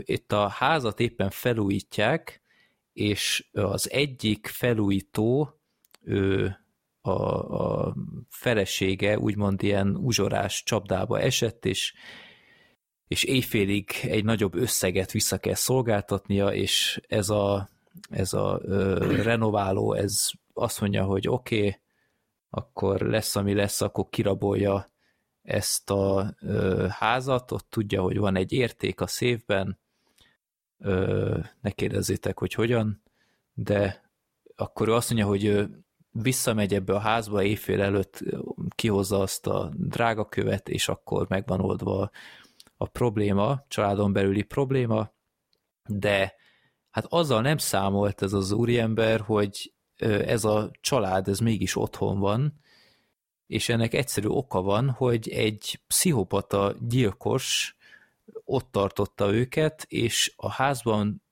kb. 12 csilliárd csapda van hirtelen felépítve, amit, amit elképzelem tudok, hogy hogy volt annyi ideje ezt, mint felépíteni, amikor aznap még elvileg ott dolgozott egy csomó ember, na mindegy. Szerintem láthatatlan manók segítettek Valószínűleg. Neki. És, és akkor eladták az oknit, és profitjuk volt, hogyha érti a South Park referenciát. De szóval mindegy, szóval nem igazán kell itt megérteni a dolgokat, mert értelme sok nincs a filmnek. Köszönöm. És, és akkor ezt látjuk, hogy hogyan próbál ez az ember egyrészt meggazdagodni, hogy kiszedje a szévből azt a dolgot, de fontosan megzavarja ez a bőrmaszkos pszichopata, aki a házban valamiért folyamatosan ott lohol mögötte, holott elvileg nem is tudja elsőre, hogy ott van. Folyamatosan fel alá mászkál mindenfajta ok nélkül. Igen, és Hát olyan, mint a, az Alien, az Alien Isolation-ben, hogy ott is az AI ide-oda zavargatja, és próbálja megtalálni a, az áldozatot. Hát igen, csak ő elvileg nagyon sokáig nem tudja, hogy van még valaki. Igen. Én amúgy úgy gondolom, hogy ő sejtette az elejétől, hogy ott van valaki még. De honnan? Mint hogyha látta, én nem tudom, tehát hogy nekem folyamatosan az az érzésem volt, hogy ő tisztában van vele, hogy van ott még valaki. Vagy a Akkor meg miért kislányt nem kereste vadászol? mondjuk. A kis, az, is az lehet. mondjuk lehet, de a kislány se kereste módszeresen, hanem csak úgy, nem most hú basszus, mintha így 5 percenként eszébe jutott volna, hogy basszus, tényleg a kislány, és akkor fölszaladt, aztán megint elfelejtette. Jó, hát és akkor még ott van, Sok kérdés van a filmmel és akkor kapcsolatban. még ott van az a tényező, hogy megpróbálja ö, kiszabadítani a családtagokat is, több-kevesebb sikerrel. Szegény. Jó, ahogy már mondtam, e, tehát ez a legnagyobb problémám a filmmel, hogy az ég- égvilágon semmi értelme nincs. Tehát ez, ez egy kusztustalankodás a másik után nagyon ö, véres, undorító jelenetek vannak benne, és, és valahogy nem, nem, tehát a fűrésznél legalább azt mondom, hogy ott vannak a csapdák mögötti tanúságok, vagy valami, itt ilyen nincs, tehát hogyha ő csak is arra megy, hogy gyilkoljon, vagy valami, akkor mire ez a nagy felhajtás? Tehát itt olyan hihetetlen mértani pontossággal kimért abszurd csapdák vannak, hogy Hát az az ollós, az fantasztikus például szerintem, ami ott odarántotta utána a Igen. falhoz. A- de mi, miért? Tehát miért kell ez neki? Szerintem egyszerűen csak a azért, mert fűrésznek szánták, és akkor ilyen kreatív csapdákat akartak kitalálni, csak így a motivációt közben elhagyták tőle. Mert én sem láttam benne rációt igazából. A maga az alapötlet nekem tökre tetszett, hogy betörsz valahova, és akkor úgy pont belecsöppensz egy ilyen bolondnak az álmok futásába, hogy egy családot gyötör. Uh-huh. Tehát ez kicsit a vaksötét jutott még eszembe, a Don't Breathe Igen. hogy ott, ott is az volt, hogy, hogy a betörő az egy kicsit a, annak a bizonyos hegyes dolognak a hegyesebbik végére kerül. E, és ez nekem tetszett meg, szerintem, hogy a főszereplő is tök rendben volt, tehát így nem volt baj ezzel a fickóval, meg tényleg jó véres volt a film, tehát azt nem lehet tőle elvenni, hogy iszonyatosan ráfeküdtek arra, hogy itt minden úgy nézzen ki, meg minden fájdalmasnak tűnjön. Tehát Igen. hatása amúgy volt neki, hát értelme nem. Igen. És egyébként szerintem izgalmas is volt. A, az első, első fele a filmnek kifejezetten izgalmas Mhm. mm-hmm. szerintem. Nekem később is engem bent tudott tartani azzal, hogy én, én kicsit reménykedtem, hogy majd a végén ennek lesz valami értelme. De, de tényleg, tehát én, én bíztam benne, hogy na, tehát, és egyébként meg nem tudtam nem szurkolni a, az áldozatoknak, hogy meneküljenek meg, mert tényleg olyan szintű brutalitás meg szenvedés van a filmben, hogy az, az már tényleg ezt rossz nézni, de mindez egyébként hatásosan van megcsinálva, és itt tényleg el tudta azt érni, hogy én azért úgy be voltam feszülve a film alatt, hogy na most már most már jussál már ki onnan, vagy hozzá már ki valakit, vagy csinálj már valamit ezzel a gyilkossal, és, és egész jól fokozza a film azért a jeleneteket, csak igen, tehát tényleg arról van szó, amit mondtatok, hogy amikor ott, ott előkerült a doboz, és abban volt ugye valami, Mhm. ott az már úgy kb. a film közepe, és ott úgy már felmerült bennem, hogy jó, azért remélem, hogy előbb-utóbb már most már elkezdik ezt így elmagyarázni, hogy tulajdonképpen ez mi, amit itt én most nézek, mert oké, okay, hogy nézem, de hogy így miért. És, és utána csak egyre több és több hülyeség volt, ott volt az a hülye pók, Igen. meg ugye a csapdák, meg de, de, mi különböző hülyeségek, és, és semmi. Végén hittem azt, hogy majd lesz valami fordulat, de nem, hanem ez mm. így, így Hát a ez. szokásos horrorfilmes ho- ford, hordulat volt, akkor ezt úgy is lehetne mondani. Ö, ja, meg amúgy igényesen volt elkészítve a film, tehát az operatőri munka szerintem kifejezetten kreatív volt, a képi világa, meg az intro, tehát nekem itt is tökre tetszett, nagyon beteg ilyen volt az egész elkészítve. Meg még ja, meg hogy tényleg az érzékeny gyomrúak nagyon messziről kerüljék el, mert itt aztán az állatokat sem kímélik. Oh, oh, oh. Tehát itt Azok aztán a legdurvábban. itt aztán kutya, cica, hát nem kutya, cica egyik se, hanem a létező legízléstelenebb módon bánnak vele filmen, a, amire egyrészt lehet mondani, hogy a filmben valamennyire illik, másrészt pedig nem vagyok benne biztos, hogy a közönségnek a nagyobb hányada ezt igényli. Ja. Hát ott a ragasztóval ott voltak cifra részek, vagy azzal a savval, vagy mi volt? Én, én nem tudom, mi volt az, tehát, hogy az most valamilyen forró valami volt, Az valami vagy... sav volt, igen. Hát de az meg nagyon sűrű, Igen. meg ilyen, nekem festéknek nézett Hát ilyen inkább. cipőragasztónak tűnt, de na mindegy. Ja, meg lehetett nézni, de hogy ez nem hozta meg a kedvemet a második részhez, úgy őszintén. Tehát, Én lehet, hogy megnézem, mert te, te biztos vagyok benne, hogy láttam, de egy pillanatra nem emlékszem belőle. Csak hogy ott is volt valami ház, meg lehet, hogy ez a fickó volt. Nyilván hát lehet folytatni a filmet, mert pont olyan a vége, és, és a főszereplő visszatér benne, de hogy most Mhm. hogy volt a történet, meg bint volt, lehet, hogy nagyon rászánom magam, és nagyon unatkozok, akkor majd letolom. hát ez a veszély nem fenyeget engem. Hát én mondom, én láttam ennél rosszabb horrorokat, akár eb- ebben az adásban is a spirállal. De mondjuk a, a spirál az annyiban ott legalább valami történet volt, még ha hát jó, olyan is, de itt, itt tényleg ez azért nagyon, nagyon nem tetszett, hogy full, tehát csak arra ment, hogy, hogy, hogy trancsír legyen, és, és ez, úgy nekem kevés volt már így. Igen, de, de ahhoz képest meg belerakta ezt a rengeteg hülyeséget a dobozzal, meg a pókkal. Igen, Tehát, hogy ez igen. tökéletesen meg lett volna nélküle is. Ja. Akkor, ha nincs semmi ötleted, vagy semmi magyarázatod, akkor ne tegyél bele ilyen dolgokat, és kész, akkor van egy teljesen korrekt, eh, véres Hát főleg, hogy itt- home invasion filmet. Igen, meg így próbált valami, valami hátteret felépíteni, hogy mi ez a gyűjtés, de hát olyan szinten semmi az egész, hogy, hogy ez így nem volt túlságosan kielégítő. Még ha én könnyen kielégíthető is vagyok, mint ahogy hallottátok, a Ennyire soundboard volt, de itt azért van egy határ. Jó, úgyhogy hát a Triangle az jobb volt, Sanyi. Hát igen. Hát reméljük, Jobban hogy nem ezt a, ezt a csökkenés sorrendet fogjuk bemutatni a harmadik filmjével, hogy akkor még egy ennél is rosszabbat fogunk látni. Ja. Jó, hát nem tudok senkit rábeszélni, hogy megnézze ezt a filmet, de ha nagyon szeretitek az ilyenfajta torture porn alkotásokat, akkor szerintem annak tetszeni fog, de hát kicsit szenvedős volt. Ez is azért tényleg jó, jót tett neki, hogy csak ö, 90 perces. Ja. Jó, hát akkor, ha nektek nincs semmi más, Nincs. jó. Nem nagyon. Oké, és akkor ez lett volna a Filmbarátok 2.13.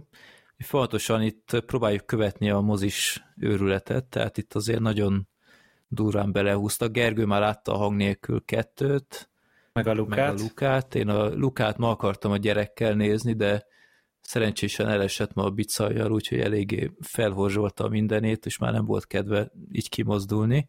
Úgyhogy szegény. ez csúszik. De, De lesz halálos iramba is arra majd ö, én, én megyek, Ja, hogy- szerintem csütörtökön nézem. aha, Meg aztán utána a Nobody, Freaky, Ó, igen. Freaky? Freaky is Aha. lesz. a Freaky is jön Úristen. elméletileg a, a naptár szerint. Reklámozták is amúgy a moziban, úgyhogy szerintem lehet rá számítani. Uh-huh, uh-huh. Jó, egyébként azt veszem észre, hogy uh, így a zűrzavar kezd egy kicsit megoldódni, mert tehát itt van ez az oldal, ez a mozipremierek.hu, azt nem tudom, ismeritek-e, Én is ott néztem most ebben a pillanatban. hogy ott is már egyébként már azért is ajánlható ez az oldal, mert ott kim vannak az új Netflixes, meg HBO-s megjelenések is, és a, a mozis is aktualizálva van elég erőteljesen. Úgyhogy így van, itt látom, júni 28 a Senki, a Rája és a Freaky. Te jó Isten. Meg a még egy kört mindenkinek, amit Amiről már azért beszéltünk. Igen. Meg egy olyan film is van, hogy Oglik, üdvözlünk Bud- Büdifalván. Na, hát ez jónak tűnik. Küldjétek be népakaratába. Légy szíves. Ó, és lesz a július 5-én a Sweat. Ezt még tavaly láttam. Ami? Ez egy tök jó film. Sweat. Svet. Egy ö, azt hiszem norvég film, egy influencerről szól, egy ö, fitness influencerről, hogy ö, hogyan él, hogyan használják ki a kollégái. Uh-huh. Ö, Ezt tavaly láttam, volt ilyen művész napok, mű- művészfilmes napok. Ez ugyanaz volt, amin 2019-ben korábban tudtam megnézni az élősködőket. Uh-huh. Tavaly ezt a Svetet néztem. És egy tök jó film, úgyhogy én, én ezt is tudom ajánlani egyébként. Jó, Uh-huh. jónak tűnik. Meg fekete özvegy is ez a ti területetek. Ó, igen. Ó, igen. Végre innen tudjuk, hogy visszatért a Mi ez lesz Szilaj 2? Hát ez pont kell. Meg Space Jam 2 utána. Azt Hát tudom. szerintem a Jézusom. Sorter addigra rá fog érni. Valószínűleg. Jó, úgyhogy ö, mozizzatok, ö, azt hiszem ilyen időben a légkondis hely az nem tűnik túl rossznak, ha csak nem vagytok olyan arisztokraták, mint Gergő és Black Sheep, akinek van légkondi a lakásban. De ez egy jó opció lehet. Kurva nagy kiváltság tényleg. Ebbe születni kell. Jó, Az ez is alatt néha azért kihúzom a seggemből. és Miért? Jó, az ott. Jaj, még ez az új világrend, ez is nagyon jó állítólag. A, a Ja, Fox igen, nagyon igen. jókat írt róla. Ez is az igen, júni ők- ők 21, Nagyon ez egy mexikói A rohadt életben, hát nincs ennyi idő a világon. Ja. Úgyhogy nem, nem szaroznak, ez, ez tényleg itt, itt egymás után hetente egy-két filmet meg lehet most nézni, tehát Ja. tudtuk, hogy ez be fog következni, és, és hát a hang kettőt, vagy hang nélkül kettő, az is tavaly márciusban úgy, Hát az lett úgy volna az terveztük. első Covid Igen. miatt, vagy az volt az első Covid miatt elhalasztott film. Arra konkrétan le is volt foglalva a jegyem Igen. tavaly, amikor ö, kirobbant az egész, és a Cinema City hívott fel személyesen, hogy bocsi, el kell tolni a járvány helyzet miatt Igen. a vetítést, majd nem tudják mikor, de szólnak. Igen. Nem szóltak amúgy. Köcsögök. Hogy képzelik. Szemetek. Nem is náluk néztem, hanem a belvárosi moziban, de Jó azt, azt előzetesen tudom mondani, hogy nagyon jó film a, a hang nélkül kettő is. Mhm. Hát, Nem olyan jó, mint az első, de jó film. Itthon sötétben azt, azt, azt hiszem úgy kell.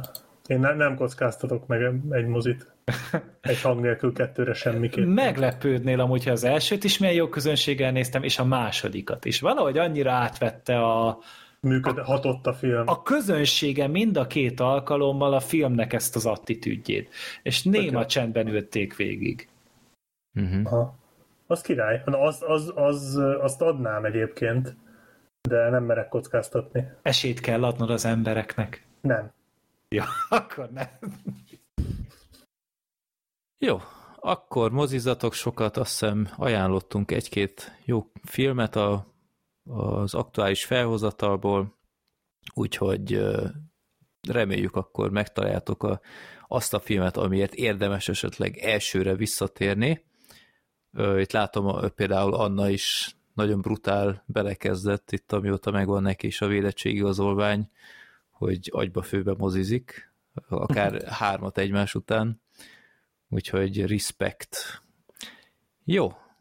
Bár, bocsánat, ezt még el kell mondanom, én már jártam úgy, hogy nem kérték el a védettségigaz. És ennek azért úgy annyira nem örültem, nem frankó, miután az ember leveszi ott a maszkot, és hiába van beoltva, nem mindenki van beoltva, lásd gyerek például.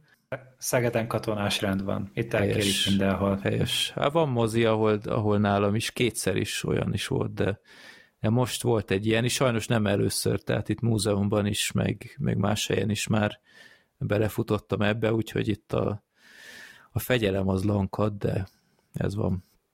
Jó, na, akkor köszönjük szépen a figyelmet, töltsétek le a soundboardot, küldjetek nekünk mindenféle visszajelzést, és találkozunk akkor majd július eleje felé. Sziasztok! Sziasztok! Sziasztok!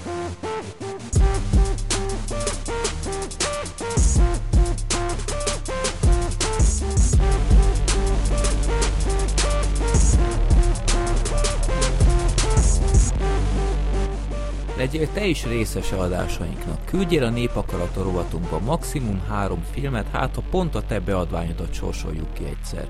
Minden ehhez kapcsolatos információt megtalálsz a filmbarátok.blog.hu oldal almenüjében. Te küldhetsz nekünk kérdéseket, reakciókat, borítóképeket a filmbarátok podcast.gmail.com e-mail címre, örülünk minden levélnek. Podcastünket megtaláljátok Youtube-on, Twitteren, Facebookon, iTunes-on, Spotify-on és Soundcloud-on is. Reméljük tetszett neked az adásunk, és velünk tartozhat továbbiakban is.